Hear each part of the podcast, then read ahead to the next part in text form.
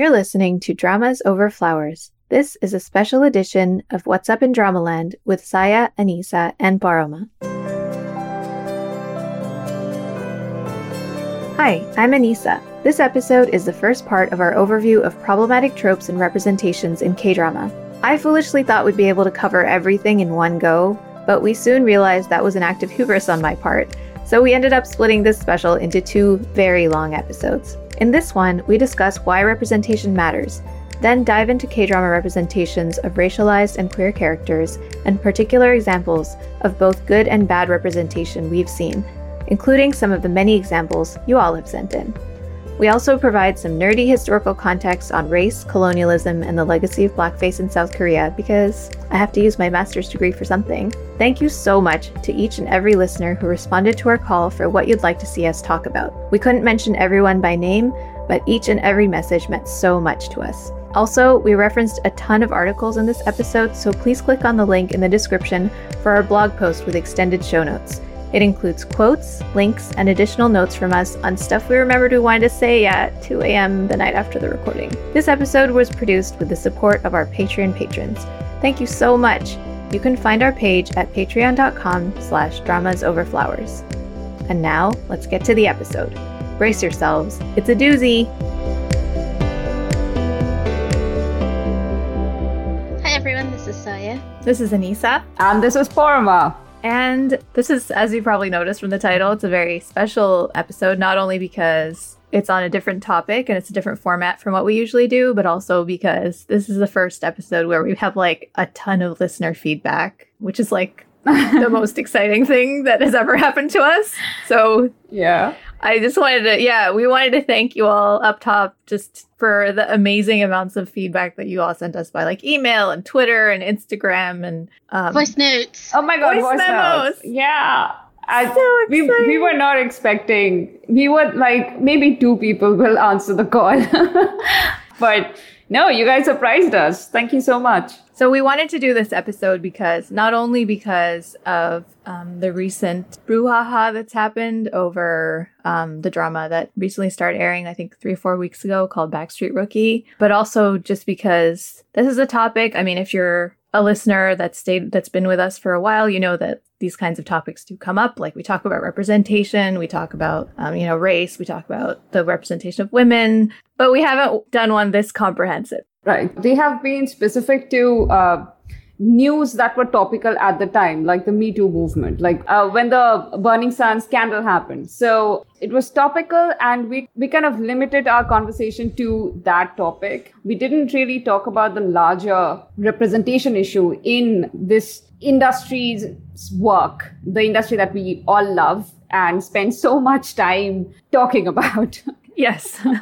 and so, for reference, those episodes that we are referring to are episode 16, in which we talked about the Me Too movement and toxic K drama tropes about the way that women are portrayed and how relationships are portrayed. And then we did episode 37 on the Burning Sun scandal. Um, and then also episode 35, which was our collaboration podcast with the Riz Test podcast, which was about Muslims in Korean dramas. you guys can go and listen to that. We already covered a lot of what you guys talked about in those episodes. So we may not go um, very deep into those topics this time. And if you follow our blog as well, I'm sure you've already read Saya's incredible article about racial stereotypes Oh in um, Korean drama, which is basically a magnum opus. It's so good.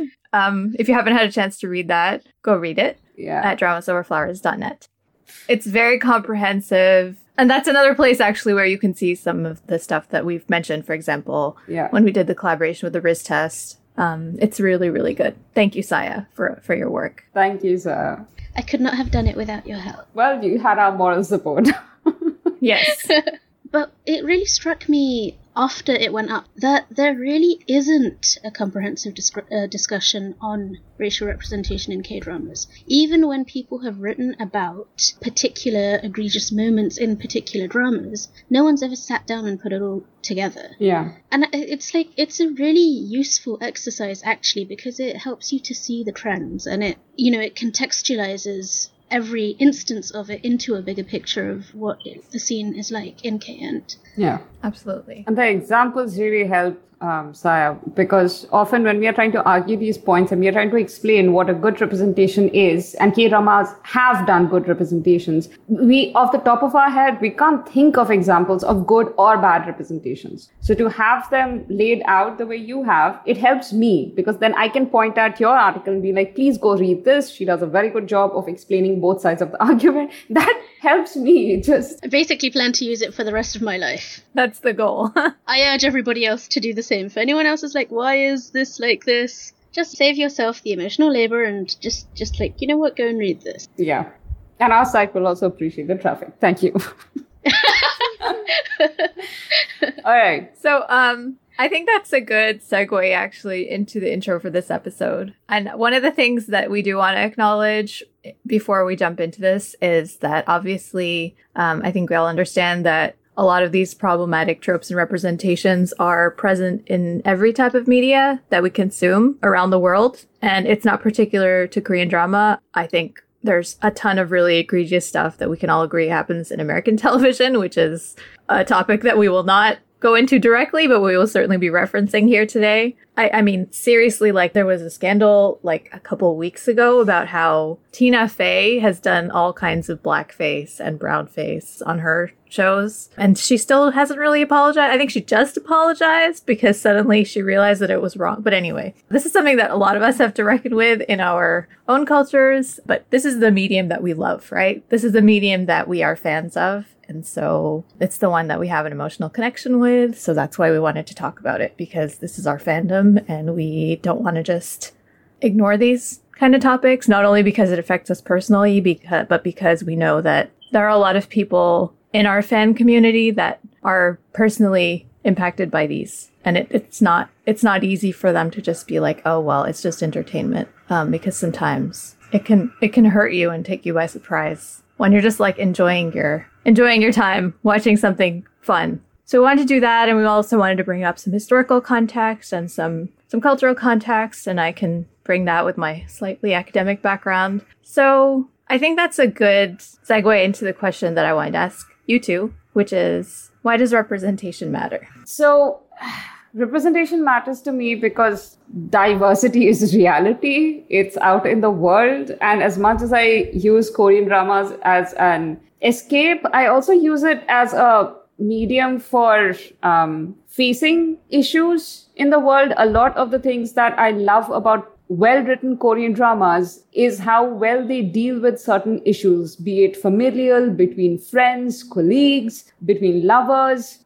between parents and children. They explore issues so well. So when it comes to representation of minorities, or when I suddenly see an Indian character popping into my Korean dramas, the, the, the one space where I usually don't have to worry about how minorities are represented because they are almost never there. And the character is treated as a joke that jolts me out of this wonderful land of you know storytelling that i love that that i critique for other reasons. And i'm suddenly reminded that indians exist in korean dramas as well. And if they are to be shown in this medium i want them to be shown with respect and with understanding and hey, let them be a part of your joke. Don't make them the butt of it. And not just Indians. When I see gay or lesbian characters or trans characters being made fun of, when I, when I see Muslim characters being the butt of a joke, I feel personally offended because it, they're not causes to me. These, these are people I care about and I don't really see how you would not have empathy for them. And I, that's why it matters because it's real world. And if you're going to bring real world into my dramas, then don't just make them the butt of a joke.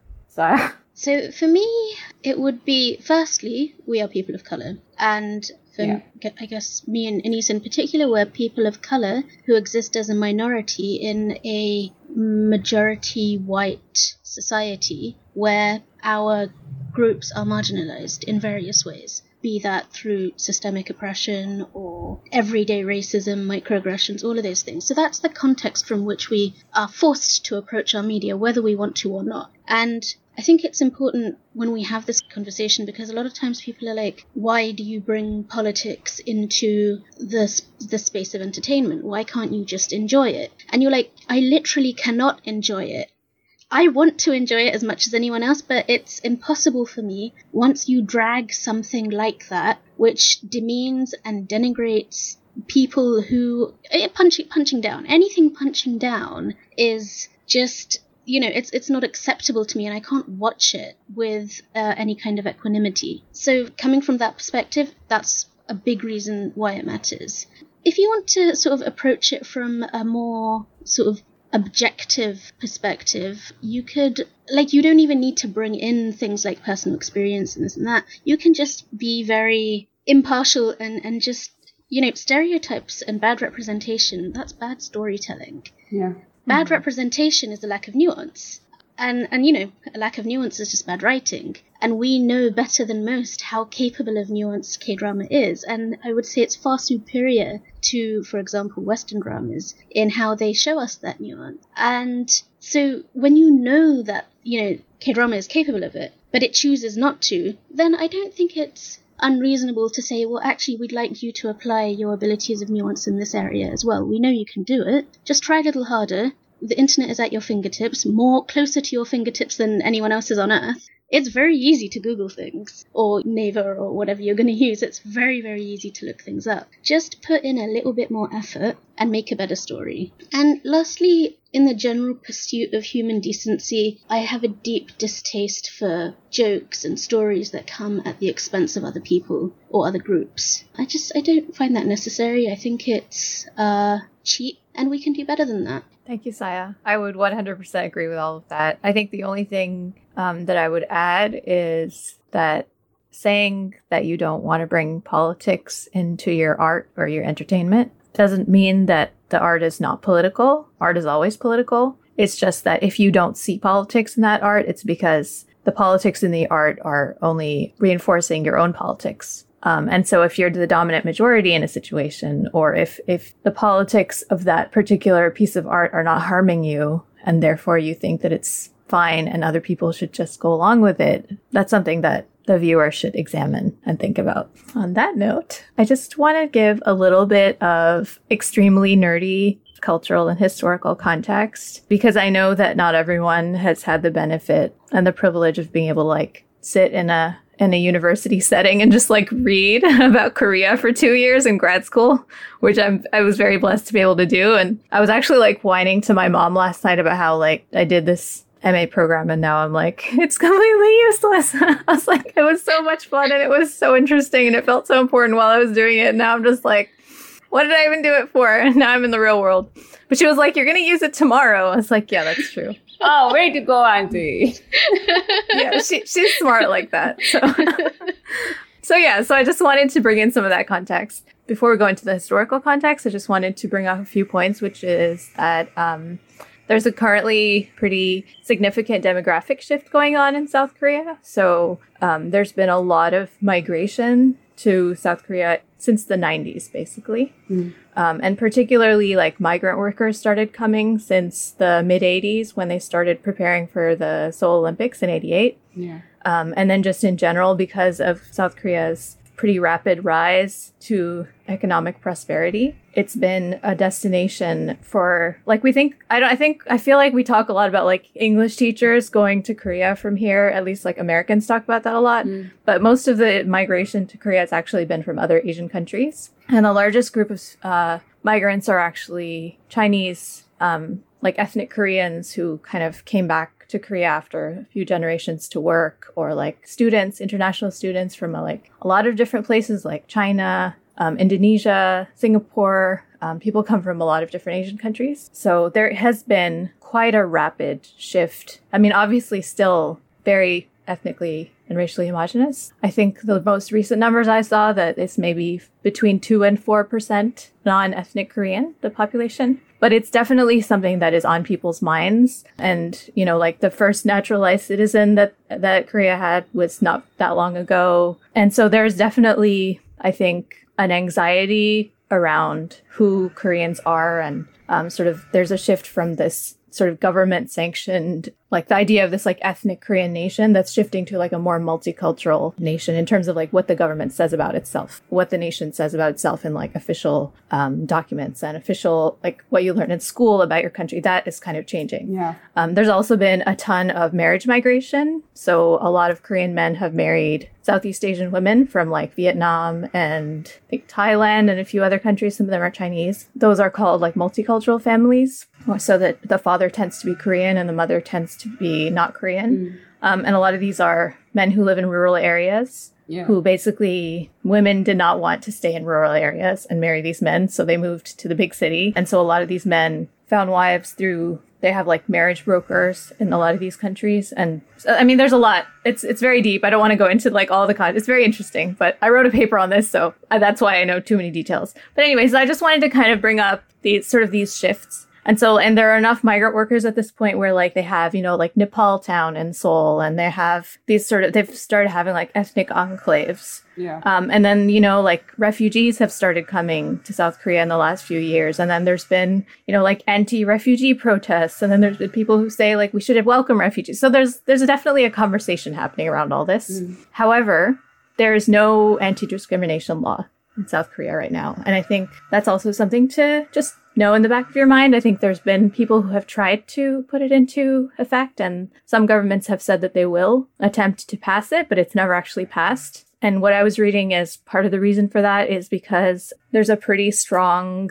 Christian lobby. And they feel that if an anti discrimination law were to be passed, it would also apply to LGBTQ people. And they have a problem with that. Oh my god. However, things are changing. It's not like this sort of static thing. Yeah, Like, of course. There's been a lot of discussion about it. A lot of people in the government are also changing. So, you know, like things are moving as as with every country, like things are things are changing and moving Yeah. um all the time. And I think in general, government agencies tend to be more conservative than the people in a lot of ways in most countries. True. So that's what's kind of going on today in a very simplistic and broad kind of way. Yeah. Um, and now I want to go back to history. So we are definitely going to be mentioning blackface here today. So I just want to go into like a really brief description of blackface, sort of its origins, before we start talking about it in the context of Korea. So if you aren't familiar, the history of blackface originated in the US and it was this it was at a time when vaudeville uh, shows were basically the most popular form of entertainment in the US. If, uh, if you could just briefly explain what uh, vaudeville shows are, because I've just read about them and I'm pretty sure most people haven't heard. Google define vaudeville. Okay, so um, since I don't know the definition, I just Googled it. So it's a type of entertainment popular chiefly in the US in the early 20th century, featuring a mixture of specialty acts such as burlesque, comedy, and song and dance. So this definition is very whitewashed, but vi- vaudeville was deeply entrenched and entangled with minstrel shows. And what minstrel shows were were shows in which basically white people would put on ex- exaggerated costumes and makeup and pretend to be black people Yeah. and th- but with like ex- like very distorted features um, and like kind of grotesque looking makeup For instance, one of the shows popular was Uncle Tom's Cabin as a live show. There are images of white actors with black faces to represent characters. That's one of the you know racist imagery that's still very gut wrenching to see that that was something people enjoyed watching. yeah so so the first minstrel shows were actually performed in the 1830s so it has a very very long history and if you have heard about the jim crow laws in the southern US, which were the names for the laws that legalized segregation. Jim Crow was actually the first popularly known blackface character. That's actually something that I also didn't know. Oh, Um, like- but I, I learned that. Was it from that that Disney um, that Disney uh, movie? No, no, Jim Crow. No, Jim Crow was 1830. Song of the South came out in 1940. So it has a very long history. Um, and for a long time, this was like the main type of public entertainment. Between the end of the Civil War and turn of century, it was very, very popular in the North and Midwest, Okay. where people didn't really meet black people or see black people, but they really enjoyed watching these minstrel shows Yeah.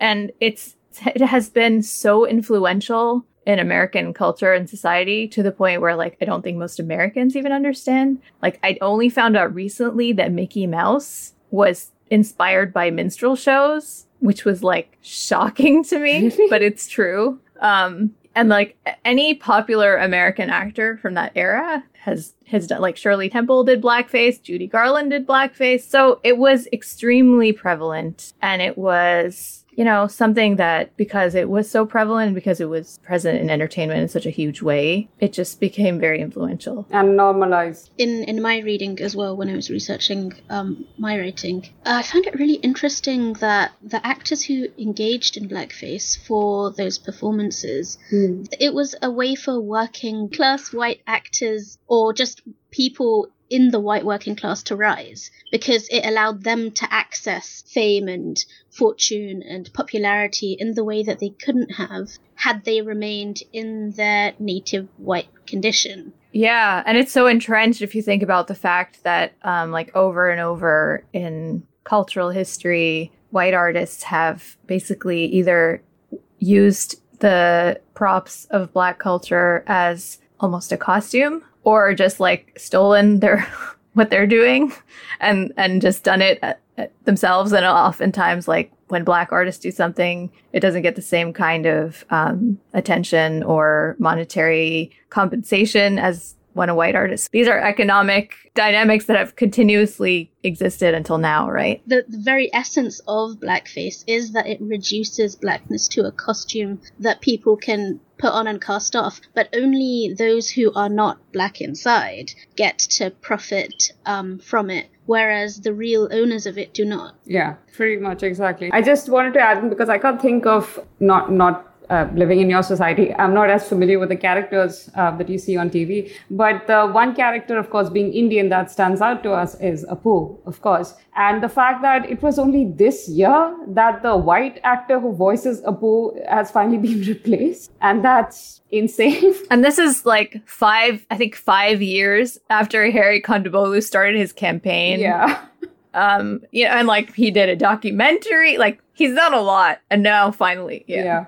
So I'm sure I'm sure our listeners can think of any number of instances with uh, black characters having had the same, you know, being used by a white actor to get fame. But yeah, I could only think of the one brown. We draw from our own experiences Yeah, pretty- in every situation. This, this has always really, really bugged me. The character, everything about it. At anytime this the scene would come up, I would just I would not be watching. I instinctively. But you know, like- yeah, Growing up as an American child at the height of The Simpsons' power, yeah, at the height of its fame and popularity, like when I was a kid, if you weren't watching The Simpsons, like there was something wrong with you. Which, like, I was something was wrong with me because my parents didn't let me watch that. But Same.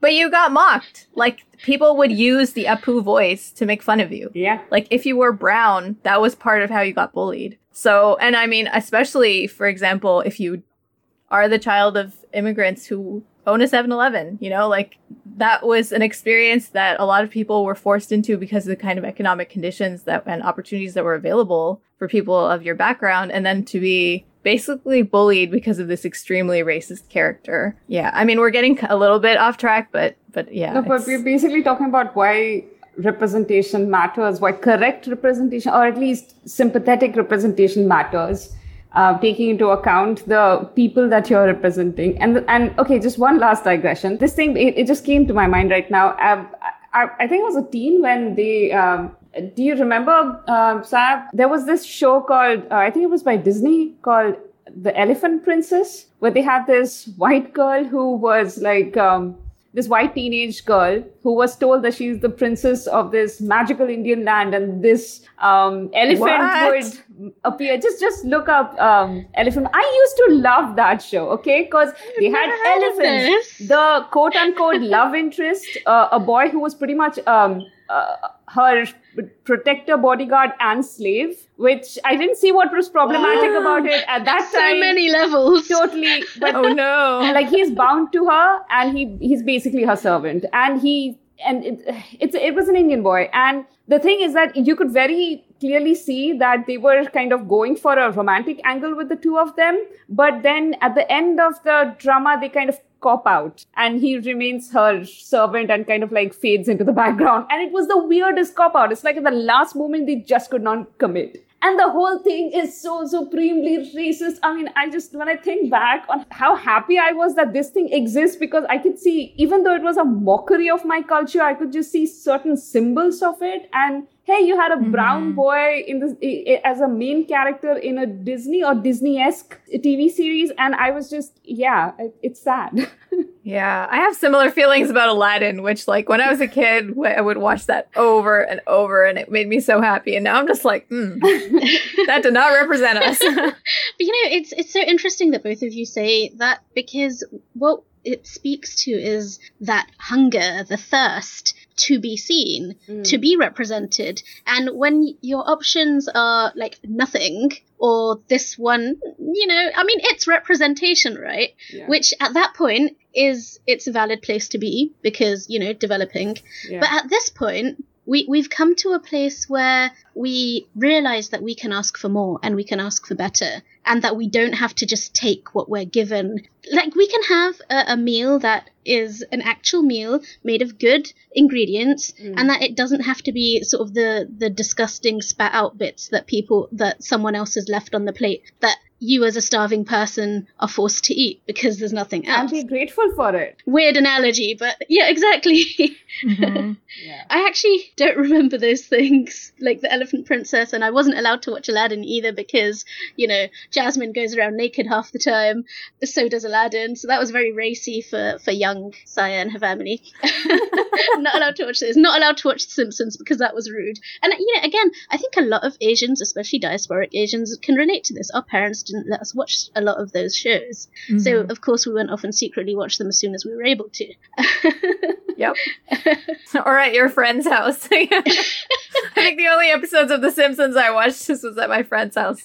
Oh, yeah. So there was just one thing I wanted to add mm-hmm. to that before we went on. Apart from why representation matters, I think it's also worth just um ans- uh, like asking, you know, what does representation create? Because we're talking about mm. all of these hmm. consequences of, of bad representation, and it's really, really important that we don't just say, oh, it matters.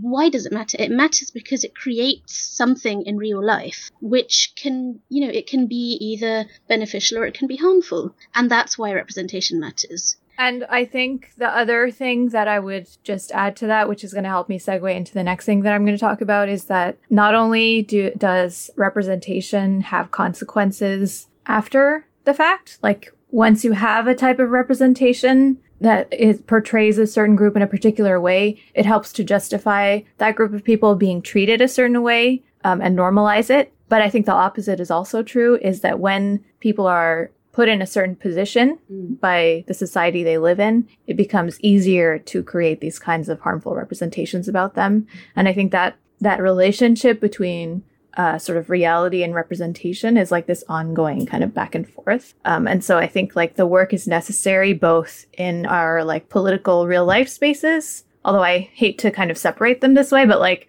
uh, I guess like art is one of the many ways in which we need to combat these types of harmful representations. And to sort of segue from that, I want to talk a little bit about the history of blackface in Korea and the history of American imperialism in Korea. So, um, as we, most of us, I think, know, like after 1945, um, once the Allies won World War II, the Japanese were forced to surrender, and then the US and the Soviet Union basically split the Korean Peninsula in two. And it was a pretty arbitrary decision, although it was also linked somewhat to very, well, it's complicated, but basically like it was it was a very arbitrary decision. Just like stick the 38th parallel and then just be like, okay, well now you're two countries and Russia can have that one and the U.S. is going to take this one. Mm. And it was a decision made with you know almost zero regard for the actual people that were going to be affected by it. And one other thing that happened when all these American soldiers came to South Korea is they brought their own sort of ideas about race um, and the hierarchy of races. Because if you remember, at this time, the U.S. is still segregated. Yeah. Right. This is before the civil rights movement. They still have the Jim Crow laws. They still have all of that. And one of the things that the U.S. Army bases had was this Korean Armed Forces Network, which started airing in, I think, 1957. Yes, I think around 1957 or 1956. And this was kind of something that was not only available to the soldiers, but it was available to everyone in South Korea if they wanted to watch it. And so a lot of people would say, oh, like there's no real stats available about how many people watched it, but it was kind of this common thing that people would say that like if you want to learn English, you should watch the AFN Korea or if you want to if you love American culture, you can, you know, like you could watch movies and soap operas and sports and and Bong Joon-ho actually says that he developed his love for for Hollywood by watching um, the Armed Forces Network. And um, for a long time, South Korea was Hollywood's biggest market outside of North America. So there wasn't only a military presence in South Korea. And by the way, this information that I'm quoting is from Nadia Y. Kim's chapter. So this is from a book called Race and Racism in Modern East Asia. And it's Nadia Y. Kim's chapter called The United States Arrives Racialization and Racism in Post 1945 South Korea. So it's just talking about how, with the arrival of black and white soldiers, there was this new sort of hierarchy of races that Koreans hadn't really thought about before. But because it was also in the context of this post 1945 world order where they had been dominated by Japan, and then they also had the historical memory of being dominated by China, and then now suddenly the US was in charge. And even within, even though Japan was technically the enemy, in reality, like Japan and the US was actually cooperating. And so, in a sense, it was like South Koreans were even like the third person on that totem pole, if that makes sense, because Japan was kind of like handing over a lot of their inf- colonial infrastructure basically directly to the US occupation. Mm. And they used a lot of the same power structures instead of like dismantling them and redoing them because the people who came um, to occupy South Korea were like clueless about anything to do with politics or government or anything. They were just soldiers who were just randomly sent there. So then that kind, and then also there was this sense of Korean ethno nationalism that had really been fostered by Japanese colonialism and the Japanese insistence on the fact that they were ethnically and racially different from each other. And that was the first time that Koreans had actually had a sense of like uh, their own blood ethnicity in such a powerful way. Like, I don't think that that had been like a conversation until, you know, like even the term Minjuk, which is often used to describe Koreans as this like ethno national people, like that was also from the colonial era. Mm. Um, so then this, this sort of, um, this actually just hardened that sense of racial identity. Um, and so I'm not going to go like too deep into this, but basically there has been since then this tension between like viewing whiteness as um, something to be aspired to and something that has power and prestige and also something that you resent and something that has harmed you and something that has um, oppressed you. That tension exists. And then there's also this tension of like seeing how for example black soldiers were treated by the american occupying forces and seeing them as being somehow lower but then also having a sense of solidarity with them because they were also treated badly by the whites. So it's like it's very complicated. It's not something that you can simply just, you know, put into a box, but that was kind of the the context. And then for a long time, blackface was a pretty commonly accepted comedy element on Korean television. So that actually persisted and it was it came not only from American television but also from like um, after 1965 trade was open between South Korea and Japan and Japan was actually also really interestingly creating like blackface dolls and like minstrel dolls and things and like exporting them to the US. Um, and so then they began exporting them to South Korea as well, which was like a thing that blew my mind. I had no idea about. It's so weird. Yeah, it's very weird. So this became like a comedic trope. And like the reason that they stopped doing blackface commonly on Korean television was actually because of the Olympics in 1988. And at that point, people were like, oh, like, this might be offensive to people who are coming from African, African countries, so we should stop. But then, like, after every few years, there seems to be some kind of resurgence or like a new incident. Like, it hasn't totally gone away, is what I'm saying. So, you know, like, if you, and I'm going to link all of these articles and stuff that I'm citing because I want people to be able to, like, slowly go through this, and I don't have enough time to really give it the time that it deserves. But because of that long history, occasionally it's just kind of reappears. Like we've seen it happen in K-pop videos. We've seen it happen in um, variety shows. Like occasionally, every few year- years, um, it kind of pops up. And like the the article that I'm going to link that's about blackface in Korea and like the history of blackface in Korea is actually from 2012. So like maybe some of the language is um, outdated compared to how we talk about race now, but it happened in response to another blackface scandal. So I just wanted to kind of put that there for some like short term historical context. And I know that's a lot, but I just wanted to to leave that kind of um, context in the back of people's minds because I don't want us to. I think it's important for us to acknowledge our own historical positioning and our own um, experiences as viewers because they absolutely affect how we watch something. But I also think it's important for us to know a little bit more about the historical context of the media that we're consuming because I mean, anyone who lives in any country that makes media knows that the media that is represented on TV is not a representation of your real life, but it's very much affected by um, the place in which it's made. Yeah.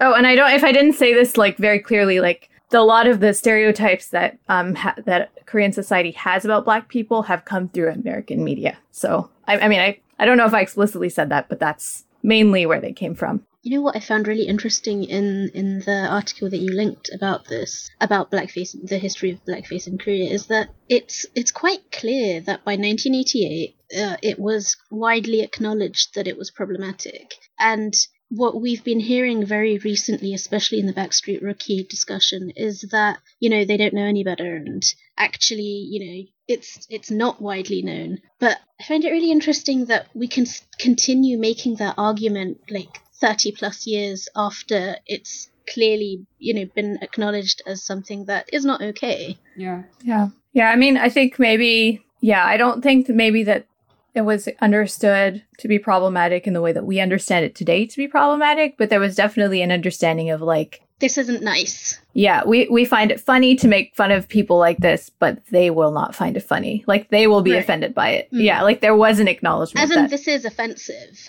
right. Even if we don't necessarily find it offensive. like whichever way you approach it like whatever their reasoning was for arriving at that conclusion they had arrived at that conclusion.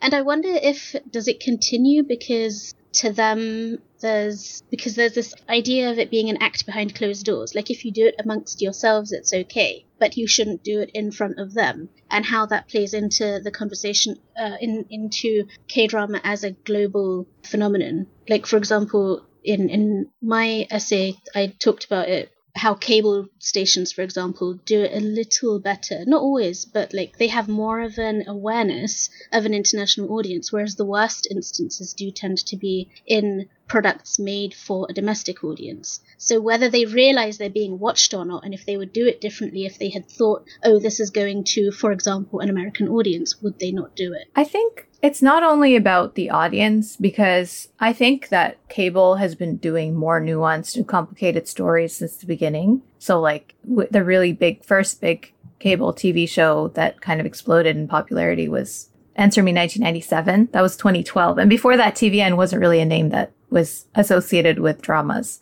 But I think it's also maybe that is part of it. But I also think that like cable TV just has more freedom to do complex and nuanced stories in the way that maybe broadcast television either doesn't have the freedom to do or it just is so established in certain kind of conservative tropes because of who the audience is um, assumed to be by the, like the people who are in charge of production. Like broadcast audiences tend to be older. They tend to be i think more socially conservative. So i i think that there is a perception that and i don't know if that's changing now but i think there definitely was a perception that like cable audiences would be a like you don't have the same kind of rules that broadcast networks have to you know yeah, be cognizant of, but also like there was like this, I think definitely this freedom that writers and directors and actors had to tell more complicated stories on cable. And that's why a lot of them started leaving broadcast shows and going to cable. And, you know, like you had like Na PD, who famously did One Night in Two Days for like many, many years and basically made it what it was. And then he left and he started doing, uh, you know, like the Boys Over Flowers and things like that. And so like Youth over flowers. Youth Over Flowers. Grand, Gram- yeah, no, Grandpa's first Over it was Flowers. Grandpa's Over Flowers. Then it was, and Noonas. like, yeah. But he moved to cable. And so I think a lot, and I, I remember reading an article, I think it was like in JoongAng uh, Ilbo or something, where they, there was this discussion about how cable allows for more complex and interesting stories. And that's why a lot of people were leaving um, broadcast. And I think that might be part of the reason why, like, now a lot of the producing power is in the hands of production companies, like independent production companies, rather than like the in house broadcast ones that used to be dominant.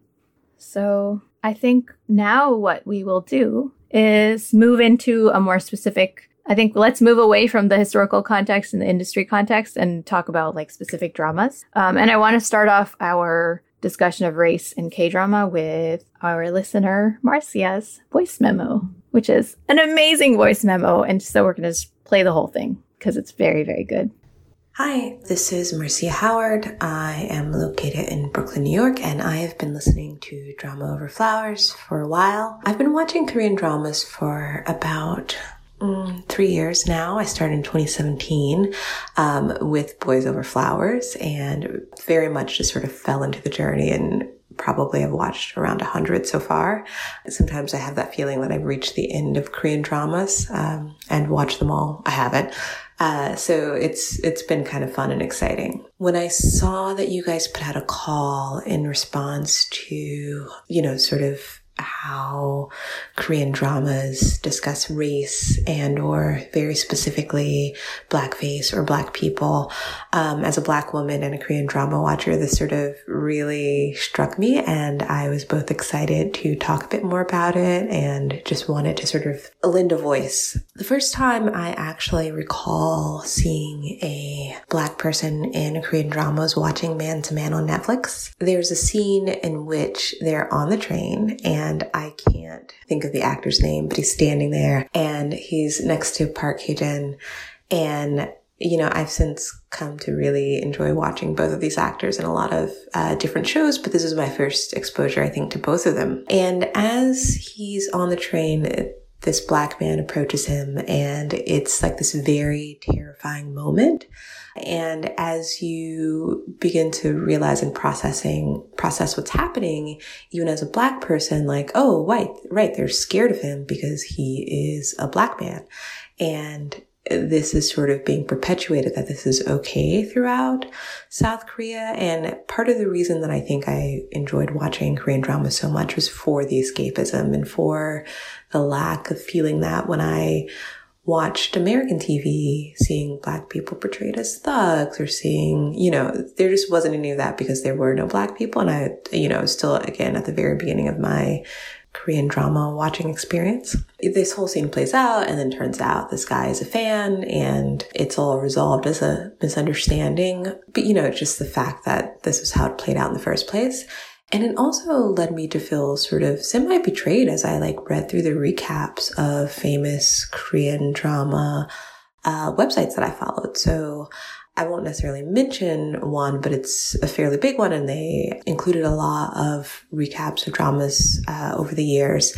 And you read through, there's just this very quick mention that he is approached by a fan on a train, and not that it's terrifying because he's a black man, and there's just all of these sort of racial uh, dynamics if they're not really exploring. And I think that's also part of the reason I have been enjoyed listening to the blog so much because I think in your discussions, you guys often go there. The second time I recall sort of being exposed to this dynamic was in Reply 1988. I feel like I'm saying this dynamic, but really it's just like more of like seeing a black person in Korean dramas and one being shocked. I'm like, oh, look, there's a black person. And then also realizing that it's sort of reduced to this sort of flattened stereotype, which, you know, whatever. So there's a scene, I think it's episode 16, where they're at a singing competition and he's been practice. One of the characters has been practicing Stevie Wonder cover and is very excited to sing it and then shows up at the audition and there's a black person singing and it, of course, is, you know, a black person singing.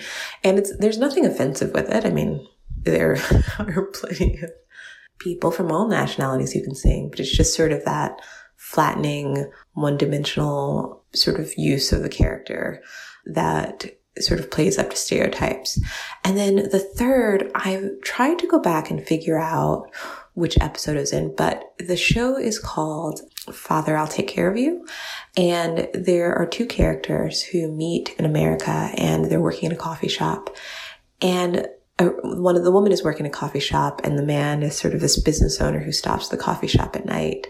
And I believe that a black person comes in to hold her up at gunpoint. And then there's another scene sort of later on where like there's this woman sort of, I'm trying to remember it all correctly, but I, it, the whole thing is like, again, it's sort of reduced to the sort of criminal element, whereas when you're watching Korean dramas, when they have a white person in a scene, they're usually a business owner or some sort of professional environment where you see a black person, it's like a criminal and, or a singer or a fan that everyone should be afraid of and is surprised that they speak Korean. And it can be a bit disheartening um, because you know that racism exists everywhere. But I think, I mean, as I mentioned before, the goal is usually to sort of escape from the daily life and to sort of be confronted with it in such a blatant way. Um, can really sometimes be a turn off to what you're watching. I don't think I finished um, Father, I'll Take Care of You, and I've definitely become more aware of it as I've watched more dramas and I'm more likely to just like sort of disconnect. Uh, obviously all of this hullabaloo started because of, well, not started, but it's come up more and more because of Backstreet Rookie. And I was one of those people who tried to watch the first episode and sort of a like, how bad can it be? Oh, really bad. Anyway, I, this message has gotten a bit long, and I just wanted to say uh, thank you and keep up the good work. And I look forward to seeing how this episode shapes up. So, first of all, thank you so much, Marcia. She really explained her reaction to these scenes and the shock it gives you when you suddenly have someone, a character that could be representative of uh, you or a culture that you're very familiar with shown in a very one dimensional way and also when after that you're you've seen it and you're like i need to see what other people are saying about this so you mm. go and you hmm. look for the reaction ah yeah and you can't find it or you find them defending it which is worse so i think that that feeling of betrayal that marcia mentions is so um, i really can relate to that because i think for I think probably for you as well, Saya, like that feeling. I had that after The Man Who Dies to Live first aired, and and K2. So I never watched K2. I just heard about it from you, but I think that was after Man Who Dies to Live. So The Man Who Dies to Live was like the first time I was like, oh, K drama does this too. okay. uh, that's that's disappointing. I mean, it was and I think it was just like so blatant and so egregious. And like we have already talked about this, so uh, I mean we don't need to go into it. But I can. I just wanted to say like that that first time when you feel it, you're like, oh, okay. It kind of makes you recalibrate your relationship to that um, type of media a little bit. And I think one of the things that I wanted to also pick up on from Marcia's message before we go into like the specifics of the shows is that she mentioned that for her drama is uh, an escape from a lot of the realities of living as a racialized person in, uh, you know, like a white supremacist society. And I have also felt that a lot of times. Like, I think one of the reasons that I love Korean drama is that it's a show that's full of people of color. Um, and that wasn't really available to us growing up. And it's starting to become a little bit more available now. Um, it's still hard to find, but like in, I'm talking about like in American media, which I've been,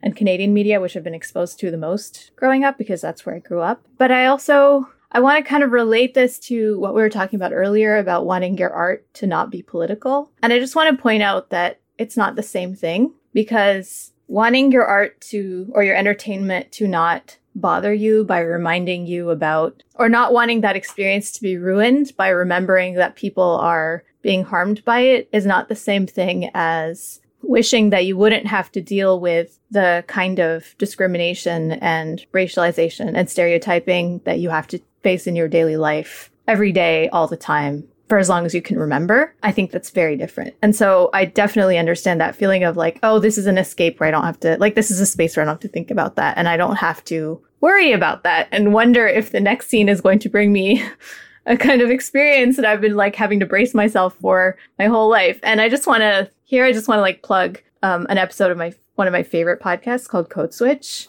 And they do they did an episode I think pretty close after I want to say it was like after the 2016 presidential election here where they talked about how being a racialized person they've done studies now where it actually like causes PTSD like over a lifetime. And so even though like it's not necessarily like one big traumatic experience the way we often talk about PTSD, but a lifetime of facing racism can also give you PTSD. And I think that that's really something that makes me think about our past conversations about how for a lot of people, they came to K drama because they were going through some type of trauma or that K drama helped them deal with some type of trauma or it helped them heal from some kind of difficult situation in their life. So I'm just, I don't know. I guess I was just thinking about how like it, it kind of makes me sad in a way that sometimes this thing that we found that's helped us through a lot of really tough times, at least for me personally, is now can also present a minefield the same way. Yeah, yeah. Like it, I, and I don't want to,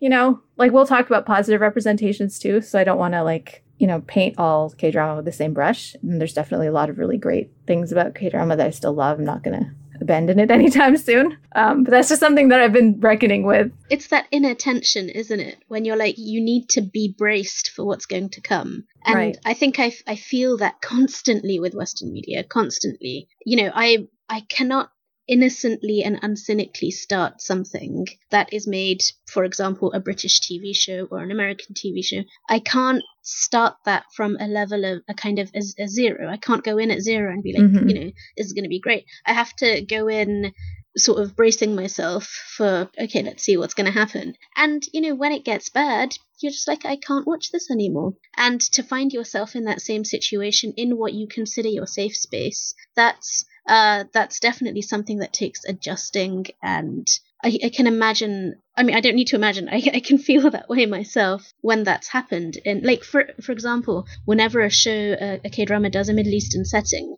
I, it hasn't got to the PD, uh, PTSD point yet, which I have with like um, Western media. But I, I am always like, I'm gonna hold myself back a little bit and be like, okay, let's see, let's see how you do this Mm-hmm. before I can commit emotionally to a show. Also, I wanted to pick up on another point that a really good point that Marcia makes, which is that you know, how do you get around the problem of bad rep? By having no rep. So is having bad rep better than having no rep? Or like, you know, what's the answer there? Like, are we can we give dramas the space to have bad rep, but we just give feedback? Or do dramas have to be forced into a place where they don't do rep for fear of offending? I mean, are you asking a question or is that a rhetorical question? I'm not sure. If you have an answer, I'm interested, but you know. I mean, I've been talking a lot, so unless Paroma has a, an answer, I also have an answer. But Paroma, do you want to go first? I don't have an answer. You don't have an answer. um, I don't know. I don't think that the answer is no rep. I think the answer is more of the positive rep that we have been getting in some dramas. It's just, and I and I think maybe I'm a little bit more optimistic about this. Strangely, even though like on some level I'm a more jaded K drama watcher because I've been watching them for like 11 years at this point. But in other senses, I think it makes me more optimistic because I came into this fandom when Boys Over Flowers was first airing, and I have seen how the portrayals of relationships between men and women have evolved in the last 11 years. Oh my god, so much. Yeah. And I mean, there are still, you know, like the Kim Eun-sooks of the world who are really holding on to those like regressive gender norms and dynamics. And I mean, there are definitely still a lot of problematic things that we see in K dramas. And like our listeners sent a lot of those things. And we, I mean, we agree with you, like the risk grabbing and the lack of consent. And, and I mean, that's like continuously an issue. But now we also have a lot of shows where writers are doing like amazing, nuanced, like complex portrayals of women and women's relationships. So, like, I have hope. And you know, like before this year, I would never have expected a drama like Itaewon Class, which is, you know, we're going to talk about it quite important into quite a few ways. So I have hope. And I think that the answer is to involve the people who you're portraying in actually making what you're making instead of making them the subject of something where they're not involved in the making of that, you know? I said that in a really confusing way, but I mean, it's like having representation um in behind the camera and not just in front of the camera. Yeah, involve them as part of your crew. Get get like get real uh, what do you call them? Members of the group that you're trying to represent. Have have like a focus group thing. I mean, come on, that we know you can do better Korean dramas.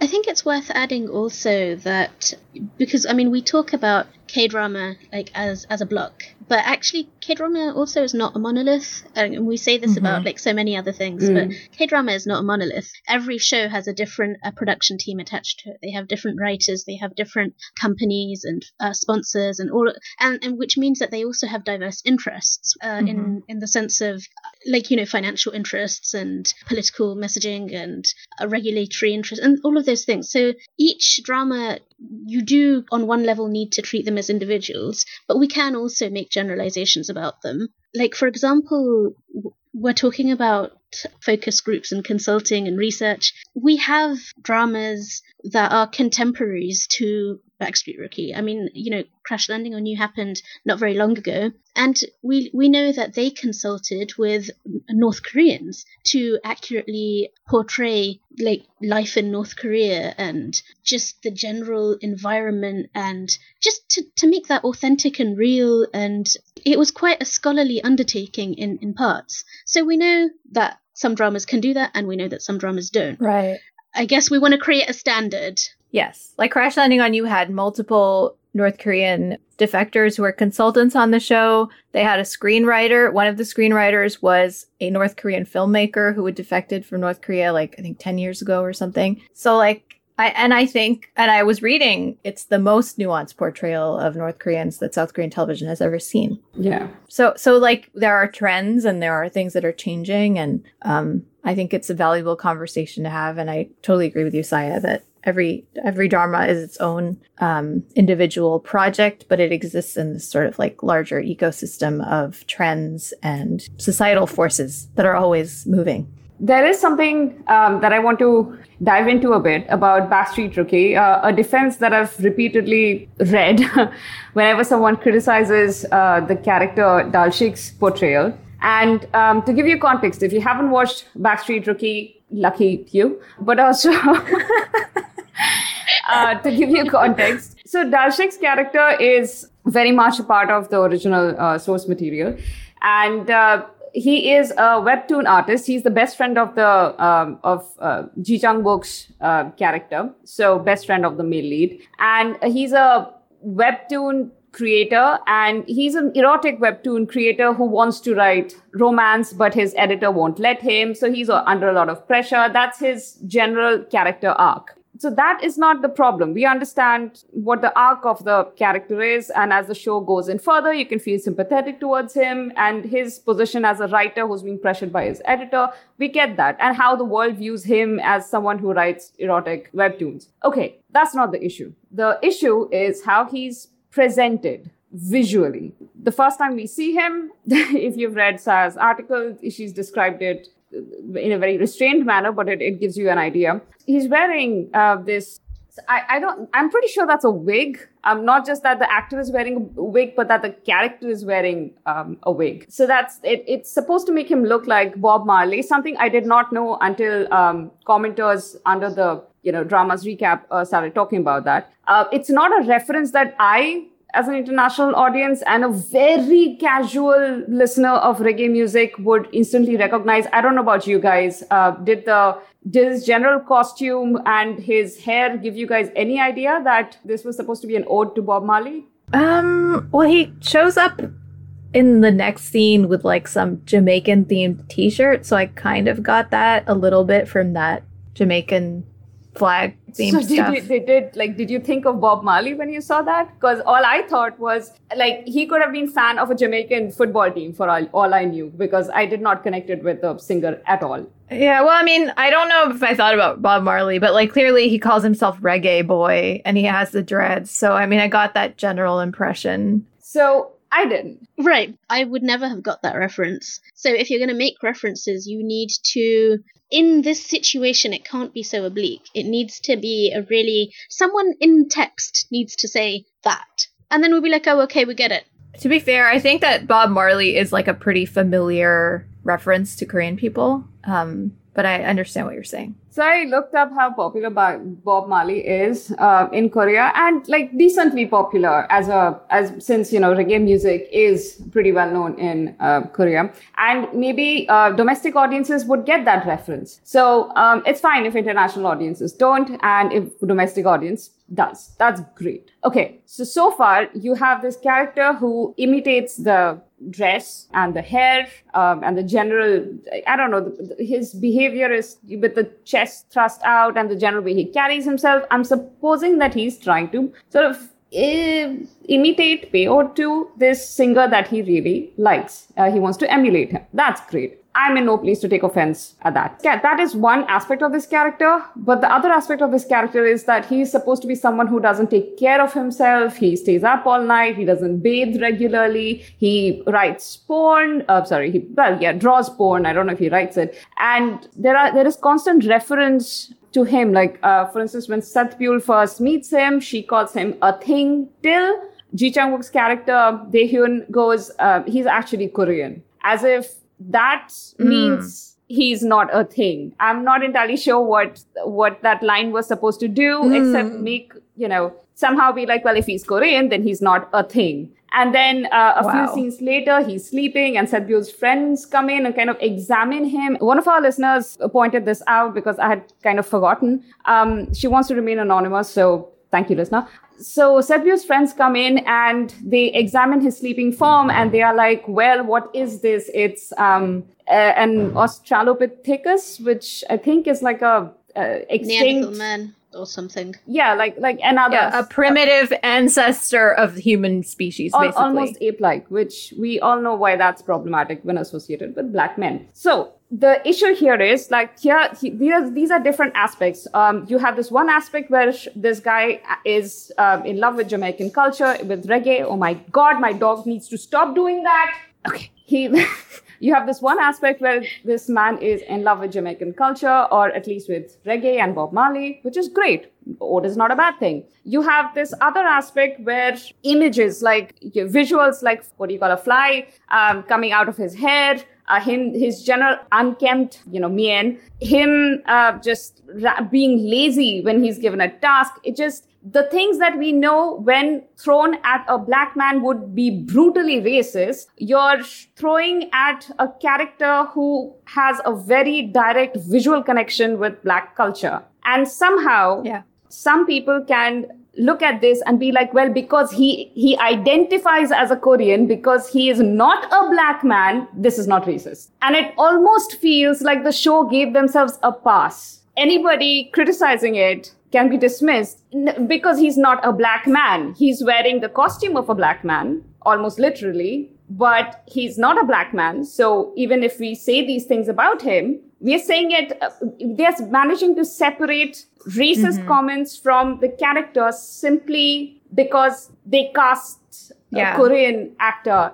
Not only because they cast a not only because they cast a Korean actor, but because the character is not in blackface, but that doesn't mean that it's not a racist portrayal of of, of racist tropes, you know? Also, like I have to say, I I would have taken far less issue with his image if he hadn't been presented with all of those other qualities as part of that image. Like you know, if he hadn't been presented as this vulgar, lazy, prurient, mm-hmm. dirty kind of person, if he'd just been a guy in dreads, I'd be like, okay, okay, I get you. I mean, I don't know if it's okay or not, but but when you start associating these negative character traits with this particular visual, you are set you are setting up a deliberate message. Whether yeah. I mean, okay, whether that's deliberate or intentional or not is not the point. The point is you've created that association. Yeah. And they're not only negative, they're not only just negative character traits, they're like negative stereotypes that have historically been associated with with black people. And so it's not only is it explicitly saying certain things about um, these markers of black identity, but they're all, it also like in the minds of viewers brings up all these other stereotypes that they already have and just like reinforces them. Yeah. And uh, to bring this back to me again, because it's all about me, when I was watching Strong Woman Do Soon, a drama that I have so many split feelings about, and we'll come back to it when we're talking about uh, in another segment. You had a character there. I don't know if you guys remember. There was a, a fraud ascetic character who was fooling this group of gangsters. Mm. And this guy, he, he was basically pretending to be an Indian yogi. So there is this Korean guy in the drama who's dressed as a yogi. And for the longest th- time, I thought, okay, so maybe he's, he, he is, it's perfectly possible for a Korean to just like go to the Himalayas and uh, decide that he's an ascetic. That's what I thought initially that character was. No, he was pretending to be Indian. And the people around him were buying it. So, you know, Indians, snake charmers, and land of yogis. There you go. Turns out at the end of the drama that he was indeed a Korean man, just fooling everybody. And that does not make it any less racist. I can't tell you how much I hated that entire thing. It just, it made my toes curl in the worst possible way. So that I distinctly remember that uh, being angry about it, as if there weren't other things to be angry about. In a drama that also had things that I am really like really conflicted about that drama. The other one that I wanted to talk about very quickly because someone brought it up uh, was Kkondae Intern's recent use of uh, of Indian uh, cultural tropes in a sort of in drama ad they did for a noodle, where Park Hae-jin wears this sherwani uh, like a groom's garb and with a turban, like a shiny turban. And there is this, I think, an Indian Korean actress. Like she, her Hindi was appalling, so and but her Korean seemed fine. So I'm I'm pretty sure she was like brought up in Korea.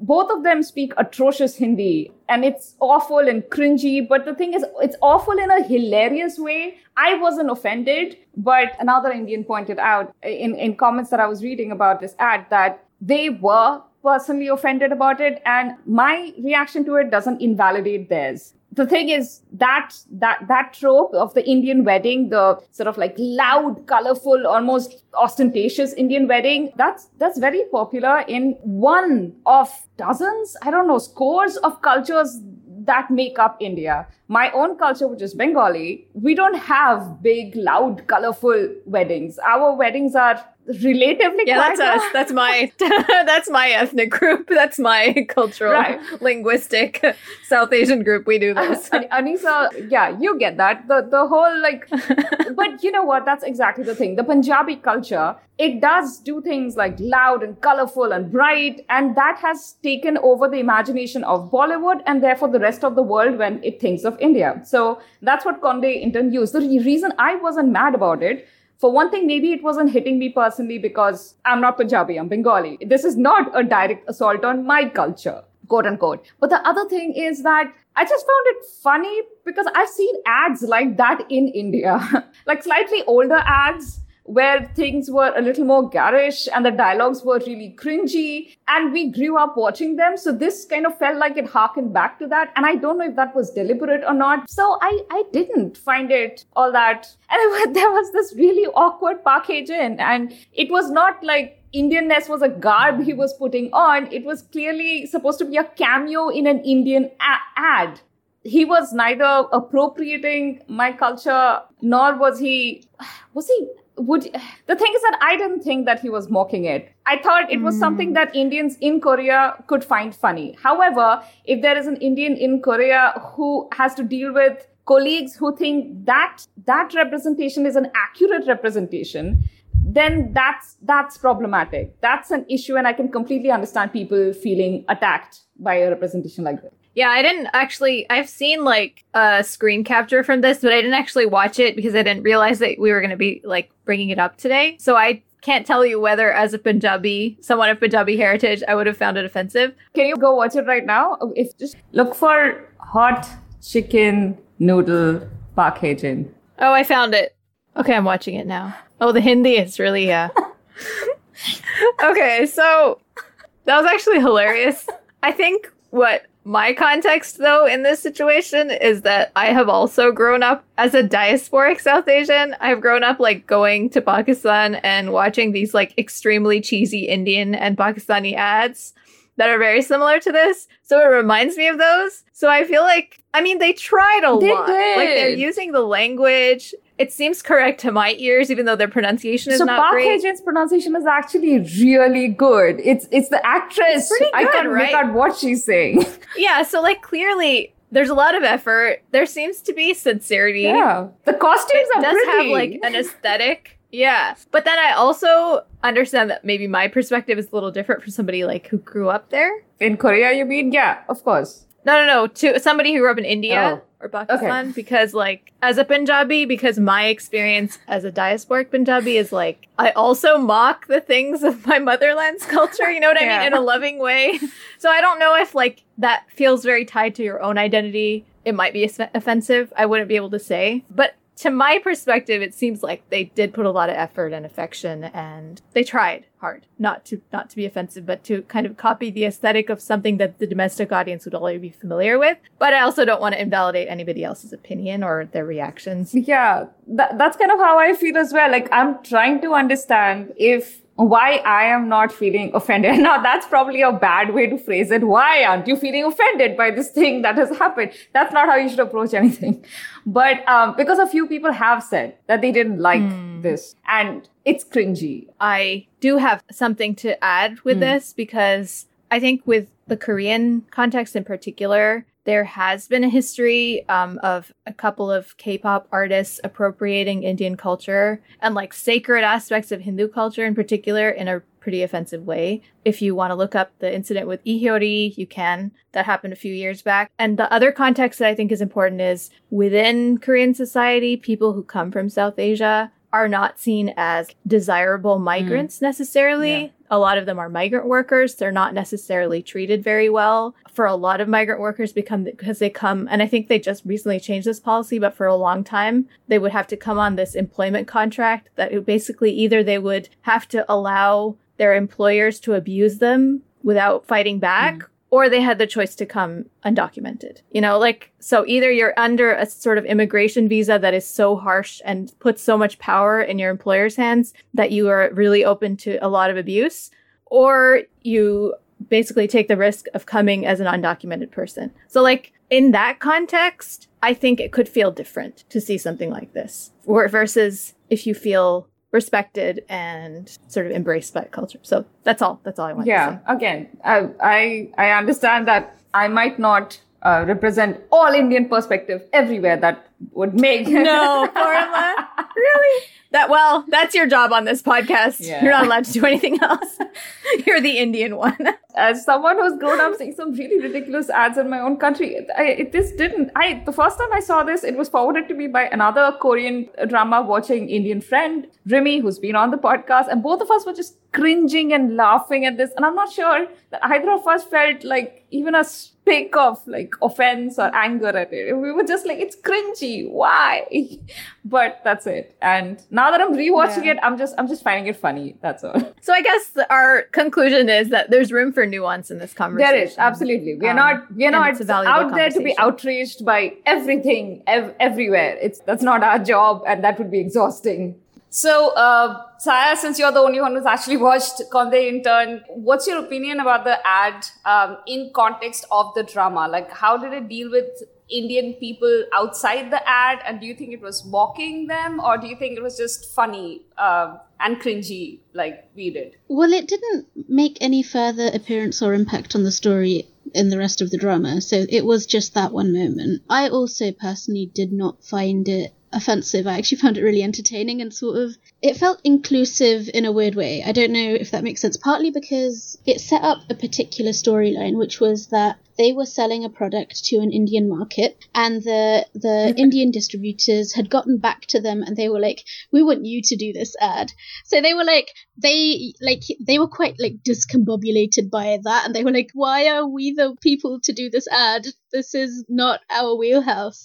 And so then part of creating the ad was meant to be awkward. And I think they were making fun of themselves in that. And I guess a large part of why I didn't find it so offensive or offensive at all was that I didn't feel like they were making fun of Indians or Punjabis or as well. yeah. Anyone on that side. They were making fun of themselves. And I think self-deprecatory humor is always welcome. When I was watching it, I felt like I was included like I was invited yeah. to laugh at them as well as right exactly exactly it asks you as the Indian onlooker look at how silly we are being it also kind of does that thing where like I, I think this was something that I really appreciated when I was watching Misaeng. In Misaeng, they worked for an international trading company and they just kind of incorporated this global customer base into the way that they talked about their customers and the what the way they talked about their work. So there was one part where they're like, "Oh well, it's Ramadan right now, so you need to do this and this in your work, and here's what you need to respect." And I was, and they were just treated like very normal. They didn't make a big deal out of it. There wasn't like this, "Oh my god, these foreigners, they're so crazy. Why do we have to like deal with their wit? It was just like, okay, the business here, you know, in China, you have to do like guanxi, and then in Muslim countries, like you have to be respectful of like their somewhat different calendar. You know, like it was just treated really normally. Um, and I didn't watch Kkondae Intern, but it sounds like they were just like, oh, well, this Yeah. is a different region where we also have customers. So, like, let's just do it. Let's just do what they want us to do. Especially in the real life context of Korea having a lot of international relations in terms of trade and business. For example, they do supply a lot of food products to Eastern Asia. Um, in Malaysia, Indonesia, their ramyun is Hmm. really popular. I can go to H Mart and I choose the halal ramen and I choose the halal kimchi because it's got that little halal label. I mean, it's something you do Yeah. for business and it's reasons. also massively imported uh, for uh, the northeastern population in my own country. They love Korean food, so much of it comes through that region. So.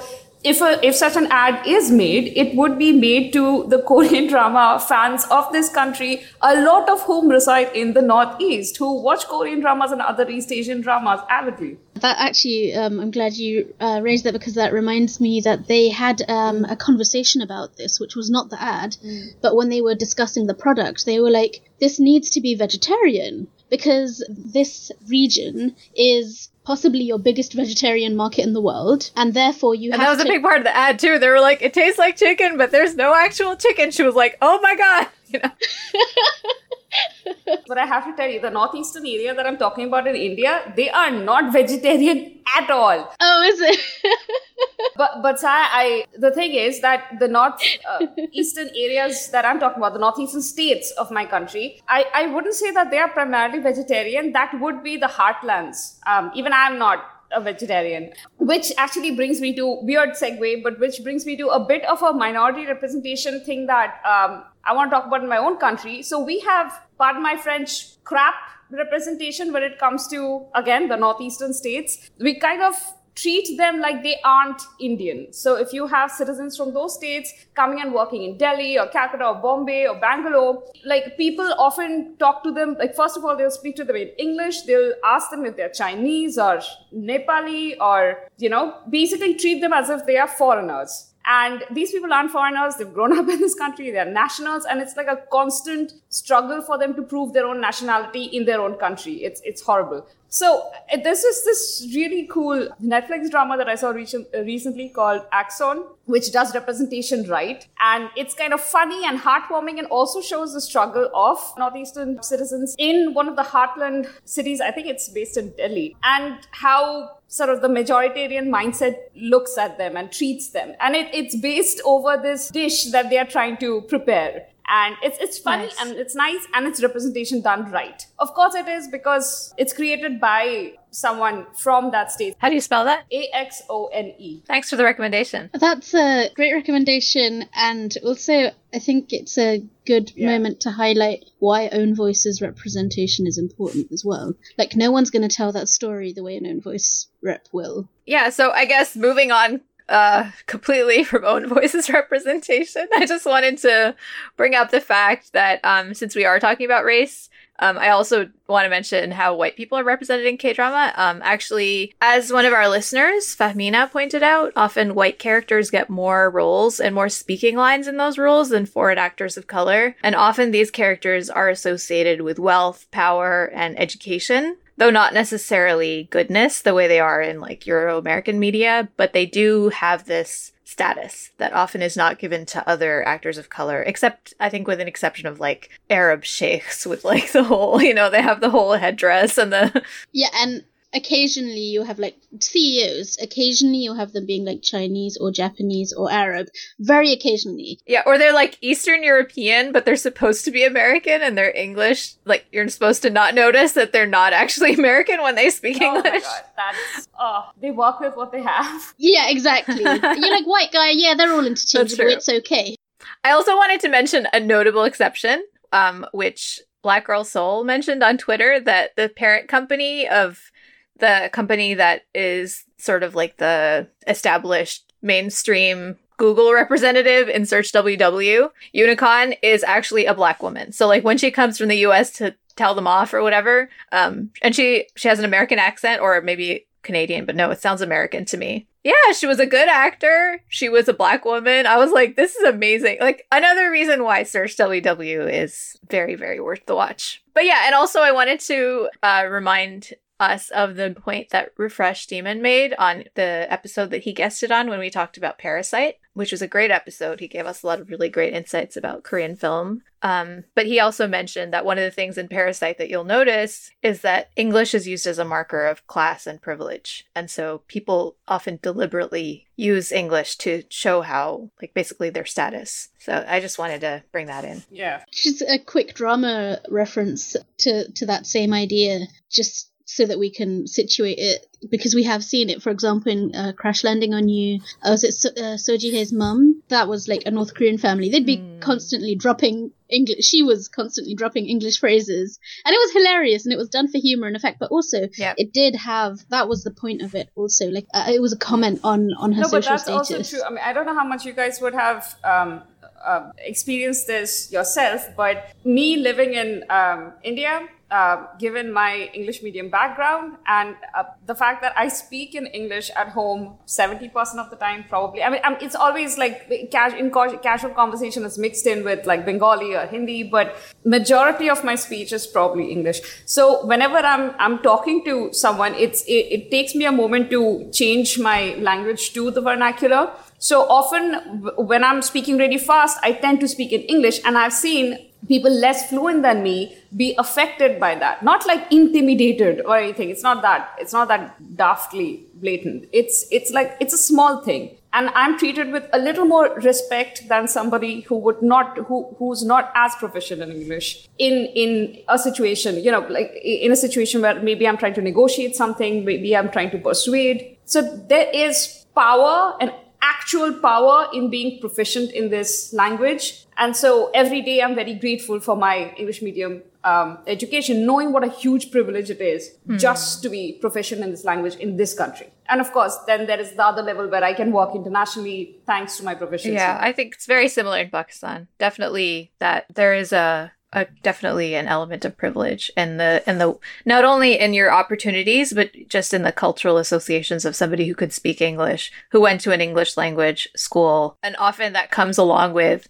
not only did you go to a private English medium school, but you also had the opportunity to study study abroad in like England or the US or Canada. And then that adds like another layer of like how people sort themselves into social classes. Uh, you know, a really good use of this, like the English language uh, in a Korean drama, was in a moment at 18. Whereas usually you have in teen dramas, you have like a character speaking English kind of to show how either good at studies they are or as, as a class thing. Here it was a class of students who were in the English language class, and their teacher is this very kindly, sweet homeroom teacher. And this one character is trying to help her partner become more proficient by they are supposed to give a speech in fully in English, and it has to be about themselves. So both of them they write down their essays. It's in English and they speak it out, and it's it's done really nicely. And the way they use this that the difficulty so the girl who's really proficient is one who's been learning english since she was in kindergarten. Her proficiency is because she had the privilege of all of the years of learning.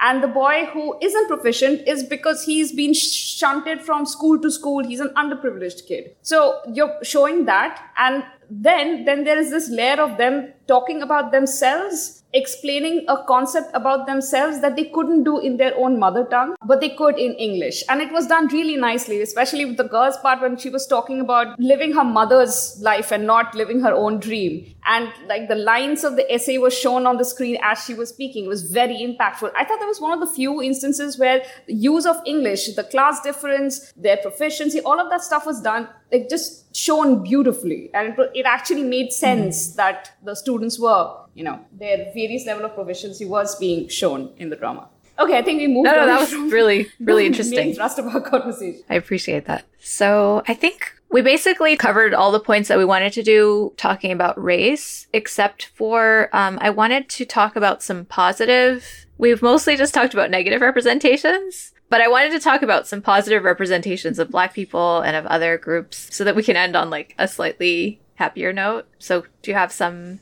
some examples you'd like to bring up? Well, of course, the uh, Search WWW CEO. Yeah, that's like that's the main one that comes to mind instantly. Mm, and Itaewon Class did a good job, uh, both with trans representation, well, uh, adequate job with trans representation as well as having a black character. Can we t- can we talk a little bit about Itaewon Class first? I watched like twelve episodes. So I've just watched the first what four episodes. So I just got a glimpse of the dynamics, not uh, yeah, Itaewon Class is kind of one of the themes is like these outcasts that society doesn't accept, and they all kind of live in Itaewon, which has historically been associated with like uh, the gay community and the international community, and so a lot of those people are kind of on the outskirts of mainstream society. And like you know, the hero is poor and he's got a criminal record and then he hires um, a trans woman and a black man and like another ex-con that he was in jail with and I think that one of the interesting things about when they first hire the black man is they hire him specifically because they have a prejudice about him that he's going to be able to speak English.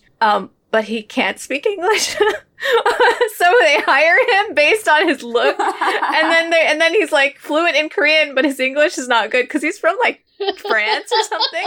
Like he grew up, he did not grow up in an English speaking country. So like it was a clever way for them to kind of show people's prejudices about black people. Not like the uglier stereotypes, but this thing of like, oh, yeah. oh well, all all black people are American, they can all speak English. But then later on, they also have there's Yi-seo, the young character who eventually falls in love with Park Seo-joon, which like I have a lot of thoughts about that, but let's not go into it now. Yeah, she is yeah. actually kind of terrible. Like she's prejudiced against the trans character in a really horrible way. She's also like prejudiced against the black guy. So that is not good. But also then there's this storyline with him meeting his his grandmother who initially like refused to accept her son marrying a black woman and like that's why they left Korea and now she's like really sad and she feels really bad about it and he reunites with his grandmother and it's like pretty overwrought but it's it's nice. I I I liked that story of reconciliation. Like, it was kind of like a very facile treatment of what the solution for racism is. But I still appreciated that they had this character who was actually playing, you know, himself, his own identity, you know, like they actually hired someone and he was yeah. like not a main character. Yeah, he had a storyline. He wasn't a main character, but he was one of the main supporting cast. So, yeah, I think not a not a bad job. Yeah. His acting wasn't great though. Poor guy. he was very green. I, I felt for him.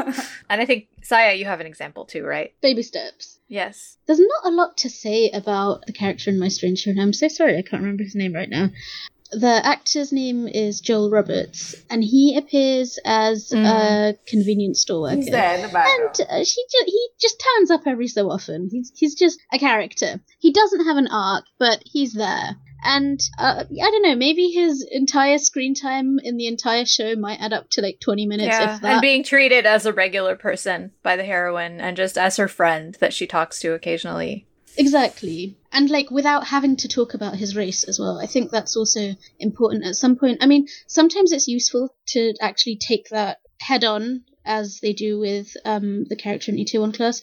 But sometimes, I mean, yeah. we need both of we need many types of representation. Like one type isn't sufficient and and that's the whole point of the representation argument is that things become stereotypes uh, negative stereotypes when you only present a certain type of person in one way or two ways and neither of them are good. Whereas when you can represent those people in multiple ways in in multiple uh, stations and situations then you begin to like the the whole flattening of character to accommodate stereotypes, you begin to undo that, and that's yep. that's what makes it important to um, have. There's also a really great interview with the first Latino actor in a K drama, which I will find and link in the show notes. I cannot remember it right now, but um, it was a great interview, and I wanna I want people to be able to see that, so I will share that.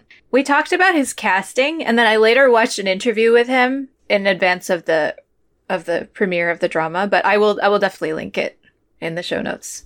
Yes, so his name is Christian Burgos, and he actually learned Korean while he was working in the Mexican mines from his coworkers who were um, migrant workers from Korea. And so he like learned the language from them, and then he decided I'm gonna go and have a career in Korea. And now he's like he speaks Korean like a native, um, and he has, has like a television career and a musical career. Like he's pretty great. But I will I will link his that interview with him. It's an Asian boss interview. It's very interesting. And he's the first Latino actor to be cast. And it was I think it was a web drama, so it wasn't like a big mainstream drama, but you know, still a first. So wanted to call that out. And um, we, I think, guys, we already uh, spoke about a few mm, good representations, like instances of, or you know, neutral representations in other dramas. You guys spoke about Misaeng and uh, about Vagabond. Yeah, I think Sai mentioned Vagabond in your long piece, right?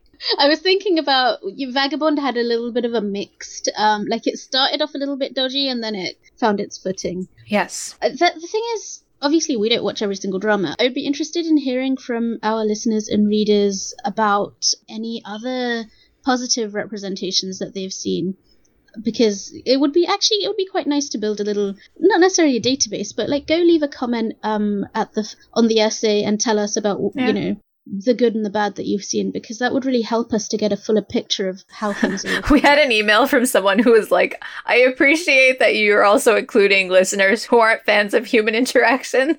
So we got you, introverts. Contact us in whatever way you feel comfortable with yeah. so I think that brings us to part uh, end of part one of this discussion. I think our discussion of Itaewon class is a good segue in the next section that we want to talk about, which is also representation, but um, we wanted to talk about LGBTQ representation, which is something that we had thought about and that's also some listeners brought up. And so I think we can start with going a little bit more into detail of the character Hyun-yi in Itae- Itaewon class, who is represented as a trans woman, although she's played by a cis woman. But yeah, so the name of the actress that plays Hyun-yi is Lee Ju Young. She played one of the heroines best friends in Weightlifting Fairy. Yeah, I think it was either episode five or six, but she, um, I mean, spoilers for the drama, but she receives an opportunity to cook on a TV show. And there's like some big prize and also like the promotion that the restaurant, which is really struggling at that point, could get. So even though she's nervous about it, she goes on TV and, you know, like mm-hmm. she becomes really popular. People really love her. And then somebody finds out, somebody posts online that she's trans. And so there's like a huge backlash against her hmm. online. Mm. And then like, I can't remember the details, but basically like there's an issue and they're like, oh, well, how can we have her on the show? Like she shows up on set, everybody starts whispering. And then like some people from the staff are like, we can't have you being on our show anymore because like you didn't tell us about this. We can't have you on TV, blah, blah, blah, like all this really terrible stuff.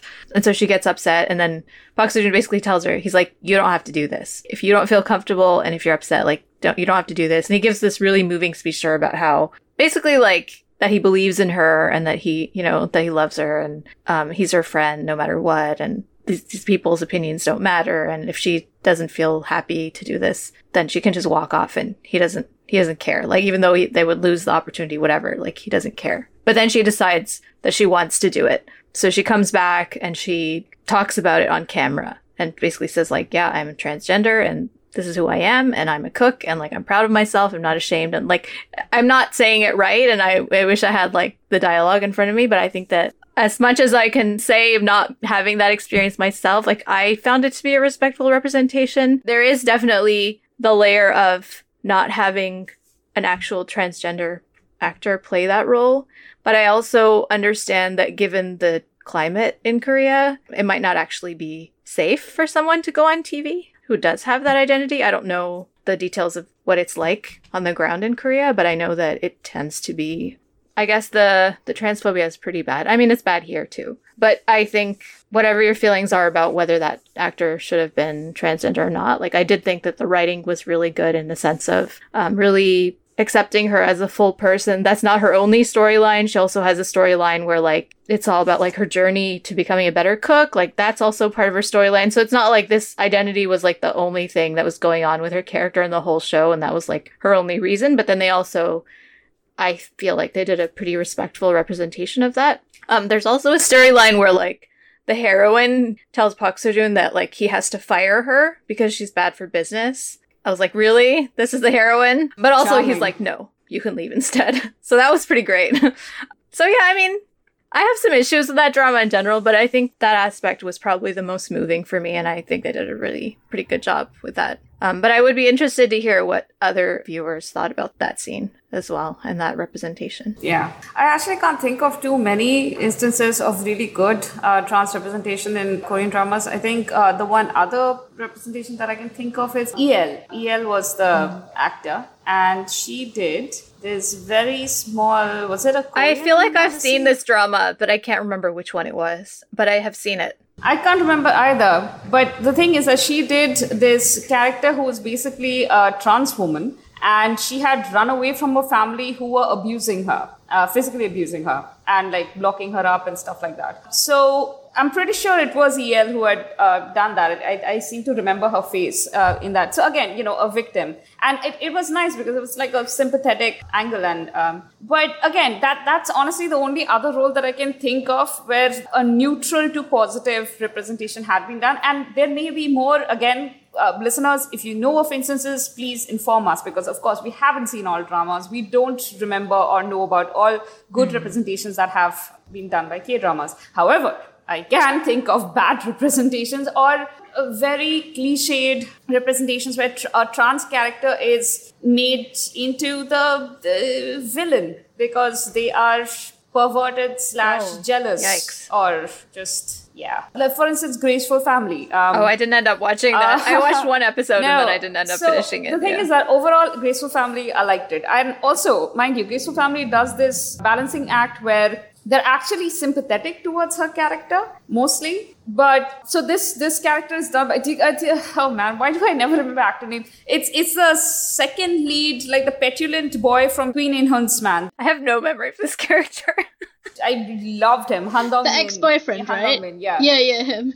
Kim kim jin woo uh, so kim jin woo does this character of this i think the eldest brother of the family eldest or the second eldest um, and he's like the favorite of the family and all of that stuff. He's very stuck up really uptight about his reputation and all of that and he's going to take over the company. He has a secret which is that he's actually a trans woman. And the way the secret is revealed is just done so badly in that our protagonists basically investigate like they're trying to find dirt on him. And they find out that he goes to this apartment where he there are women's clothes and stuff and they're like ooh he's having an affair. But no it turns out that he tries on the clothes and stuff. And then he's forcefully outed to his family. It's not the protagonists themselves don't want to do it but then they it ends up happening. They, they tell somebody who outs him which is just as bad as doing it directly. So I'm not sure that they can be forgiven. So th- there is this actually a really great moment where our quote unquote villain, this second eldest son character,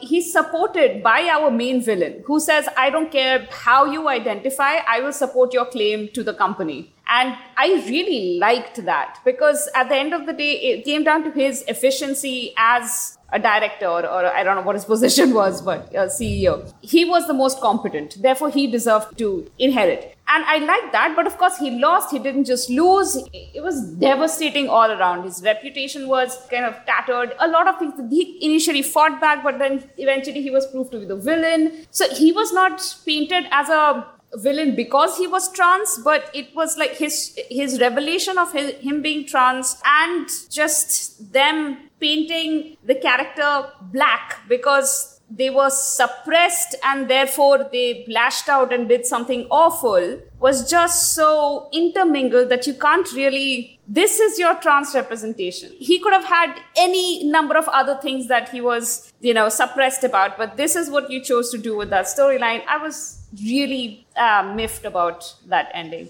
The actor was amazing. The storylines were actually handled really nicely. The other characters, the, the family members' reactions, they were all very realistic. And the parent you thought would support you ended up being the one who was repressing you all along. All of those elements were done nicely. But there was an overall vein of sexism in the drama that showed itself really clearly through this storyline. Mm. So I was not happy with that. I think this kind of falls into this general trend that we see, um, not only with trans characters, but with queer characters in general, where they're sort of non-conforming appearance and some of the maybe like the way they don't quite fit into the gender norms that everyone considers to be like proper it causes them to yeah. be cast as like villains often Um, like we saw this with Strong Woman Do Soon, where there's a really hateful person in the office in the company that treats Do Soon really badly, who is coded as like I don't know. I don't remember if he's explicitly or not that he's, gay. Yeah, I don't remember if it's explicit or not because um, I've blocked out a lot of that drama from my memory. Initially, it was just like the gestures and the clothing and all of that stuff. So that's where the coding comes in. But there w- were scenes where he was paired with, I think, Park Hyung Sik. Park Hyung Sik's uh, secretary, like paired as in like he was part flirting, part being like cast together. It was not even coding. It was very blatant that here's a gay character. So if he's close to a man,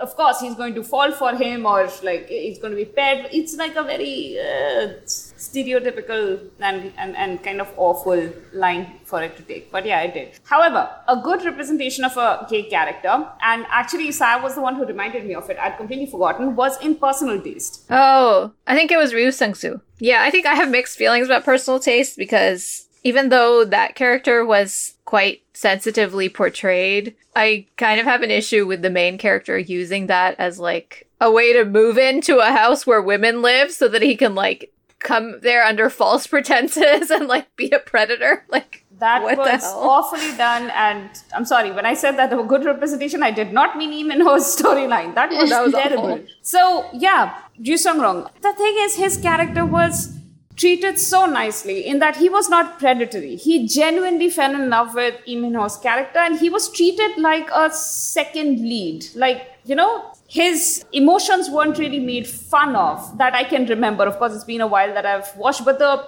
aftertaste that it left for me, as, as far as that character was concerned, was that the show treated his feelings as genuine and valid and the way Lee Min-ho finally turns him down, like he finds out and turns him down, was also very gently done. So I just overall, I really liked how respectfully his character and his emotions were treated. So that's honestly one of the main decent representation of you know a, a, gay character that I can remember. But yeah, no, Lee Min-ho's storyline, that entire thing, I used to really, really dislike. Oh my god.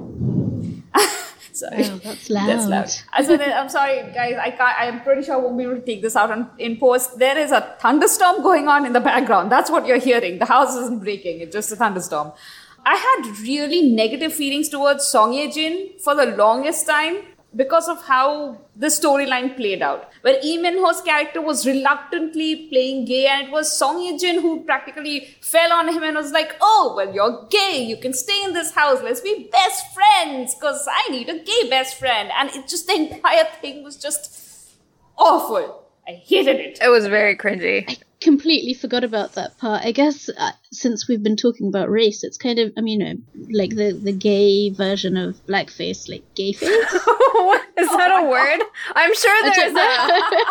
I'm sure there's a proper term for it that we just don't know. Yeah. Yeah. Sorry, listeners. Yeah, I'm, no, no, I'm sorry. No, but we, I, we understand what you're saying. A straight character posing as gay, where you can use the tropes of being gay. I don't know. I'm... No, no, but you're making a very good point. I, I completely understand. That is kind of like blackface, but with sexual identity. And it's the worst thing because as a straight person pretending to be gay, you can quote unquote use the advantages of that identity and then shed it the moment it's disadvantageous to you. So it's like the the worst sort of insult. And they and often these characters use that in order to gain access to spaces that they wouldn't be able to, especially like as a straight man. And and then they use that to their own advantage. Um, in a way that yeah. someone who's actually in that position probably wouldn't, but then it makes everyone from that marginalized identity look bad, much in the same way that we were talking about with blackface. Do you think that it's valid to use a mechanism or a trope like that as a as a plotline? No, no, I don't. Just as because I used to be perfectly okay with You're Beautiful's, that entire thing where Park Shin Hye is pretending to be a man under duress pretty much, and she gains access to this band's dormitory and lives with them. But the thing is, it's an intrusion of their space, and she only has access because she is pretending to be a man. So now you're you're basically that. I I used to find that hilarious and fantastic. And honestly, I can't say that I'm never gonna watch a gender bender, you know, gender bent drama again because I I honestly it's it's something that just worked for me all of this time. It's only recently that I started seeing the problems. I think also context matters in these kinds of situations because I don't see I mean, I don't know how I feel about You're Beautiful at this point because there's. We can argue about how much duress she was actually under, let's just put it that way. But I think if you're looking, for example, okay. at a drama like Sungkyunkwan Scandal, where literally the only way that this girl can get an education is by pretending to be a man and going to a university because, you know, Agreed. education is not accessible to women at that time. That I find is very different than somebody who's just doing it for economic gain or, you know, to like gain some kind of advantage. So like I think the context and like the power dynamic really makes a mm-hmm. difference. Of course, it matters because that's where intersectionality comes in. Like a, a, cis man pretending to be a woman or pretending to be gay to make themselves less threatening so they have access to spaces that would otherwise keep them out is is more predatory than a woman a cis woman pretending to be uh, a man to gain access amongst men because she is still not threatening to them it's a huge uh, uh, intrusion of privacy, but the threat level is distinctly low. So there is a difference. And of course, you may disagree with me, and I'm happy to listen to the- the other side of the argument. Maybe I haven't thought of something, but all I'm all I'm saying is that intersectionality matters here. I was going to ask what does that say about our love of gender benders, but I think you've answered it. The other thing I was going to just throw out there is that we haven't brought up at any point so far in our planning or in our in our notes or even in our discussion right now is Coffee Prince. Oh yeah, that that one. Hmm. I didn't even think of that, you know, but you're so yeah, right. I, I, I agree. So the, the oh, oh, there are both sides Yeah. of it. There is the gender bender thing and the whole you I will love you if you're an alien thing, which people swooned over and I always found very odd. She is also pretending to be a gay man in the beginning. Because remember, he hires her because he thinks that she's a man. So he's like, Will you pretend to be my boyfriend? I'll pay you. And so they go on all these dates and stuff. And then it's so, so that he won't have to, yeah. I, I honestly didn't find that part offensive simply because she's doing it for the pay and like it doesn't harm anyone in her mind because hey, you assumed I was a man. Okay, a little bit of context here. Until I was in, uh, I was 15. Yeah, I was often mistaken for a boy. It like it happened in the most embarrassing situations. Um, I had little to no development happening anywhere. so I, I can understand uh, a woman, um, sort of like a really skinny uh, wo- a woman who has really short hair, being mistaken for a very slender young man. It's not unbelievable to me. It's perfectly possible. So for her, because she's poor, to take advantage of this rich dude who wants to pay her for just basically going out and you know just like acting around. I don't see anything wrong with that aspect of it. I got it. She was being opportunistic. Good for her. Hustle man. Yoon Chan's character was not the not really the problem even though the whole gender bender thing now i'm kind of questioning my liking for it. I don't think her character was her character was kind of was stuck in a place. She couldn't she didn't have alternatives. My issue was more with how Gong Yu's feelings were portrayed in the drama. It was that he had feelings for Yun Chan because he somehow sensed that she was a woman and fell for her and all his inner struggle and all of that stuff was was so great for us because at the end of it he was like i'll love you no matter what you are he doesn't explicitly say that i i love you even though you're a man and i can't imagine myself being in love with my he never really quote unquote confesses to being attracted to Yeah, I mean, he says, I don't care. as a man yeah, he says, I don't care if you're a man or an alien. But I know what you mean. but that's exactly the thing Right, The- right, grouping them together. it's not just the grouping, but but that's the loophole, right? He's basically saying, I'll, I'll love you as a person, no matter what your body is." But what was happening? To, but what is never acknowledged, and that's perfectly possible. He might be, you know, pan. He might. Oh my God! Will my dog stop shouting ever? Ah. I see. I, I I stop speaking and they stop shouting. It's just okay. No, I'm sorry. Just let it let it stay in the background. I can't do much about it. I don't know if I'm explaining this properly. Him grouping, um, uh, you know, like you being a man with alien is not the problem. We all swooned at that because we were like, he loves her despite, you know, she could be anything. She could be a potato sack. He would still love her. Oh, so but- basically, you what you're kind of saying is the fact that he individualized it to her rather than accepting I might be gay. Exactly. And the thing is, that is a gay for you trope that, you know, literature suffers for, for a lot. Like, this person is straight as an arrow, but only for this one individual will he bend. I mean, well, that sounds bad. will he Make an exception. make an exception? That's right.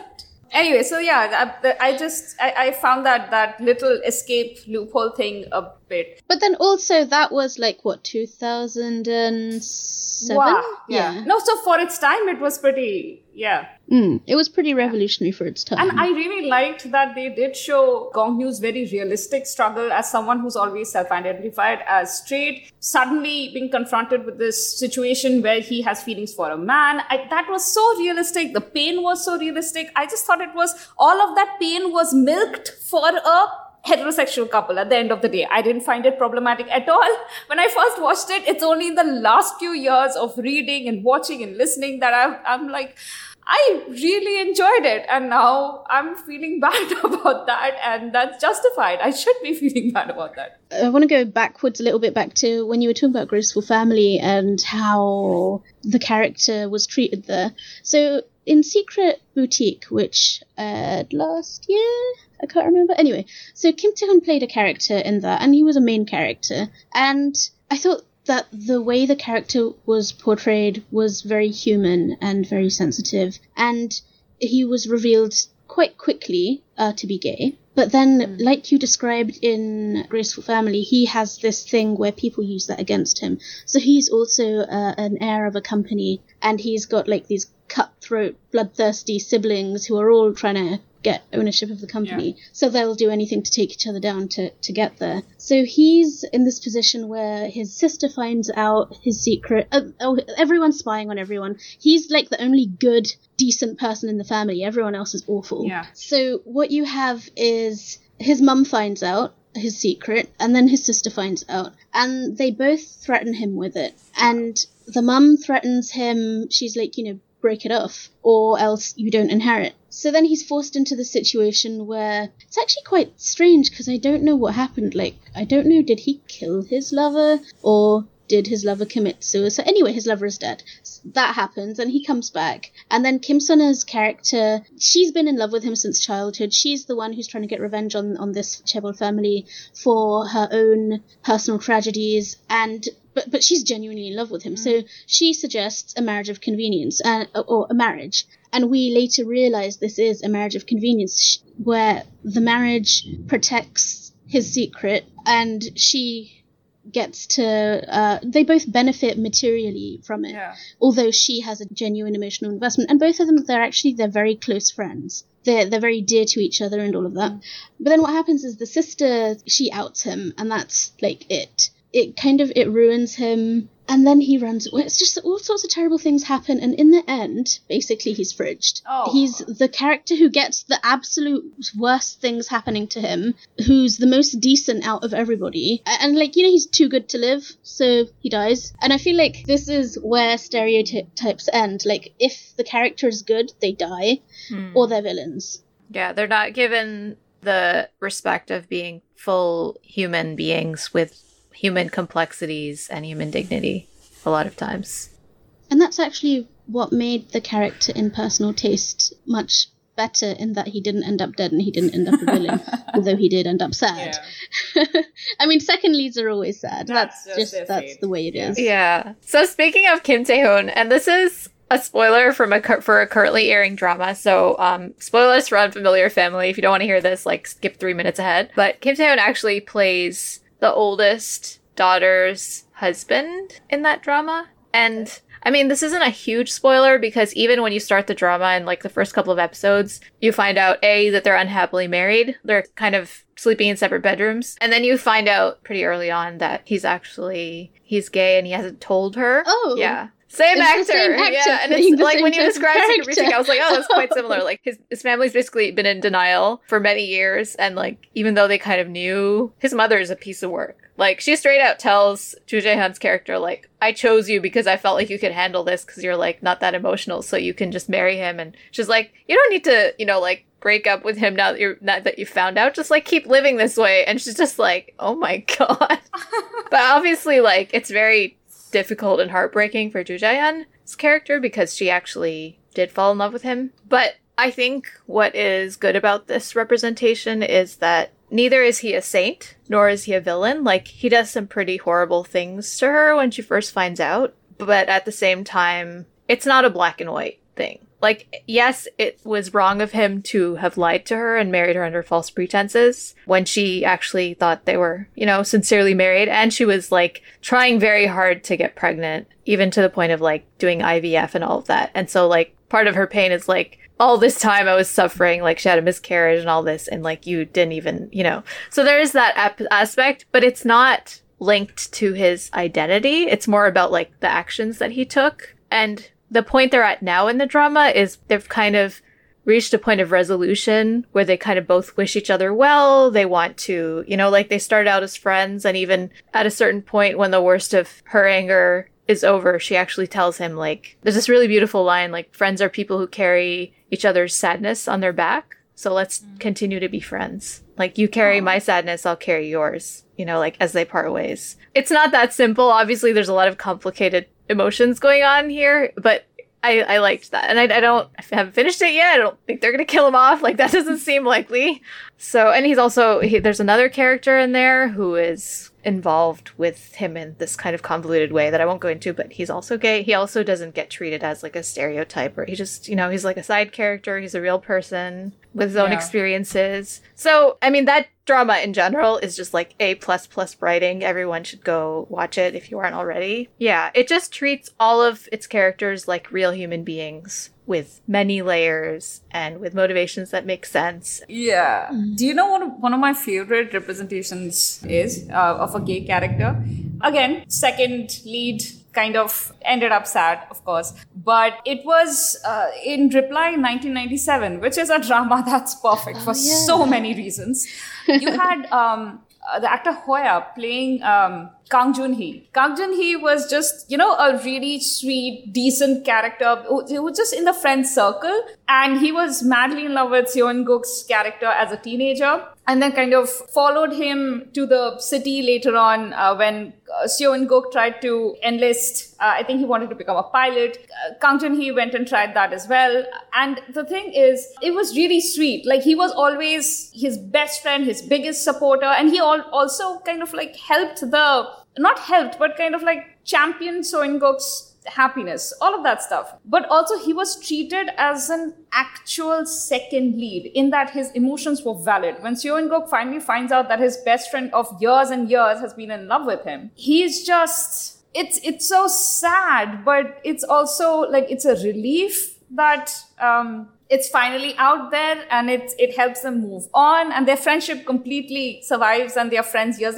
And also a bit of a happy ending because you almost never see this is uh, Kang Jun Hee like absolutely towards the end Kang Jun Hee's character gets into the car of his boyfriend and drives away. And that's just like I love that because he's not left alone you know what I mean? Because gay characters usually in Korean dramas, they are left alone. They either die alone or they. Oh, oh my god, how did we forget this? Uh, romance uh, is a bonus book. Do you guys remember the g- g- background, uh, uh, the, the love story in the background of the gay artist in love with his friend? who's been drawing his friend for years mm. and he finally oh. ends up just dying alone. Hey, I totally yeah. forgot, forgotten about that part of the story. Yeah, he, yeah. Uh, you had uh, Oh, well, I mean, I think you're mixing up two characters, but the character that Lee Jong Suk was taking care of was his teacher. That was a different character. Yeah. This character is oh. one of the people who's who had like his all of his friends' artwork that he had left to him, oh, right, and they right, go right, to his house yeah, and they kind of catalog it and they put it together. And Park Min Young is actually the one who realizes this is her no, private life. Private this is her private life. Yeah, private I was like, oh why does this not sound right? Yeah. So Park Min Young is the one who realizes from the perspective of the photographs what the feelings of the photographer actually were and that he was looking right, at his friend. Right. Yeah. so I mean, I don't. I actually don't think that was a negative. It wasn't a negative representation, but you know how often you have because in dramas when and this is true of Indian cinema as well. Whenever you have a gay character or a trans character introduced, they're introduced for emotional impact and usually uh, to introduce a bit of sadness or poignancy into the story. So the entire purpose of their character is look how your sad your life could have been, learn something from it, and be better which even though private li- her private life did such a good job in other aspects they also fell into that trap of using their romantic storyline to kind of like push forward our main um, characters. Yeah i mean i slightly disagree because i think regardless of you know like whatever somebody's identity is, like they have the choice whether they want to how they want to express that in the world, right? Like some people never come out and that's the choice that they've made. And, you know, I've heard like queer scholars and stuff say that like you should respect that choice as much as you respect the choice yeah. to like come out and live that way as well. And I I also feel like the the drama did a good job of kind of portraying it as his own decision, even though, of course, it was influenced by, you know, like his family's potential reactions and society and stuff. And I also okay. didn't get the sense that the friend who he had left behind reciprocated those feelings. I might be wrong. So I think it was just like a really that's, that's, beautiful that's acknowledgement of that person's you know like his his yeah. inner life and and all that. I know it's it's after his death so mm, i, I completely aspect, agree with but... you. No disagreement there. That's that's not what i'm getting at. I'm talking about you know how like you have constant representation of a certain group of people in only one way and I'm saying that in countries where homosexuality is viewed negatively, the only way they are allowed to be portrayed in dramas is through tragic storylines. Oh, yeah, definitely. It's not like the tragic storylines are not valid. They're absolutely valid and they happen and they should be acknowledged and explored. But if that's the only storyline you ever see, that's that's what I'm trying to comment. Yeah, on, no, agree. that makes sense. Yeah. Yeah, everyone deserves to be represented as their full self. That's true representation. I think it's worth adding that whatever your beliefs are regarding homosexuality or queer identity or any of those things, I don't think that anyone would want to deny those people their humanity, whether or not they agreed with their actions. Because, I mean, I think it's also worth realizing that the K drama viewing a population is widely spread across many different parts of the world where they do have different beliefs, whether those beliefs are justified or not, or whether you agree with them or not, not necessarily relevant to the discussion of whether those people deserve to be seen as full people as opposed to constantly being boxed into stereotypes or being persecuted or, you know, having only a set number of outcomes that because of being in that box, they can only have those outcomes. Yeah. It's it's the same thing that when we're talking about race rep or any other rep, that people want full stories, Absolutely. nuance, and exactly. you know. And to give you just one instance of a, a good, not just representation, an entire drama, because BL dramas and Korea is almost unheard of. You have uh, gay storylines, sort of like in background, or you have movies that deal with some of these stories. Very few of them uh, have happy endings. But very recently, I think there was a Viki original called Where Your Eyes Linger, which is basically about these two high school students. They have, um, you know, uh, so there's a class difference situation going on. It's basically a boys' love romance and they are the main leads. It's while it's kind of fluffy, it avoids a lot of the stereotypical tropes that you see in such stuff.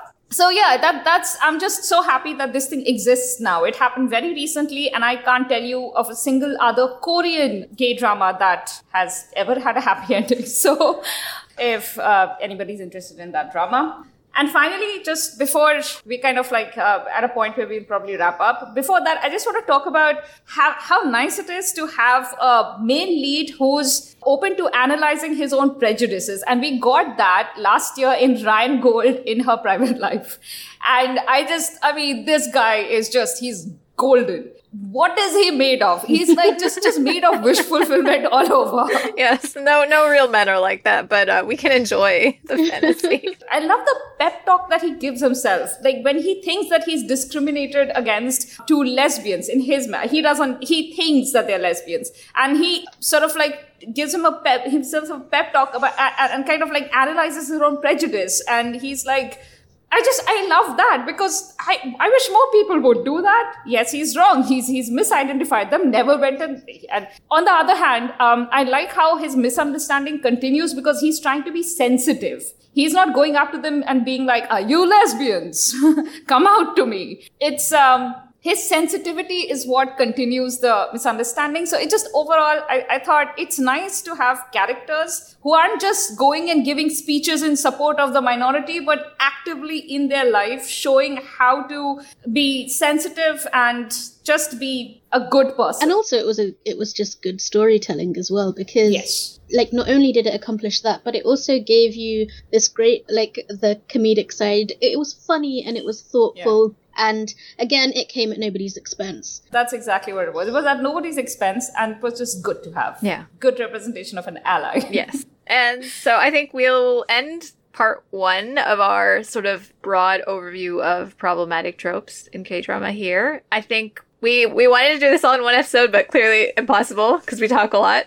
Um, so the next episode, which will be coming soon, um, we'll talk about things related to um, like body image, sexism, relationship, Ableism. yeah, relationship tropes, and also ableism, which is all stuff that we feel very passionately about. So we're gonna need another two hours for that. So so we'll end this here, and then at the end of that episode, we'll also kind of wrap up our broader conversation about why all of this matters and have some final thoughts on that. Thank you guys That's it. for participating in this and uh, giving us so much fodder Yes. to discuss.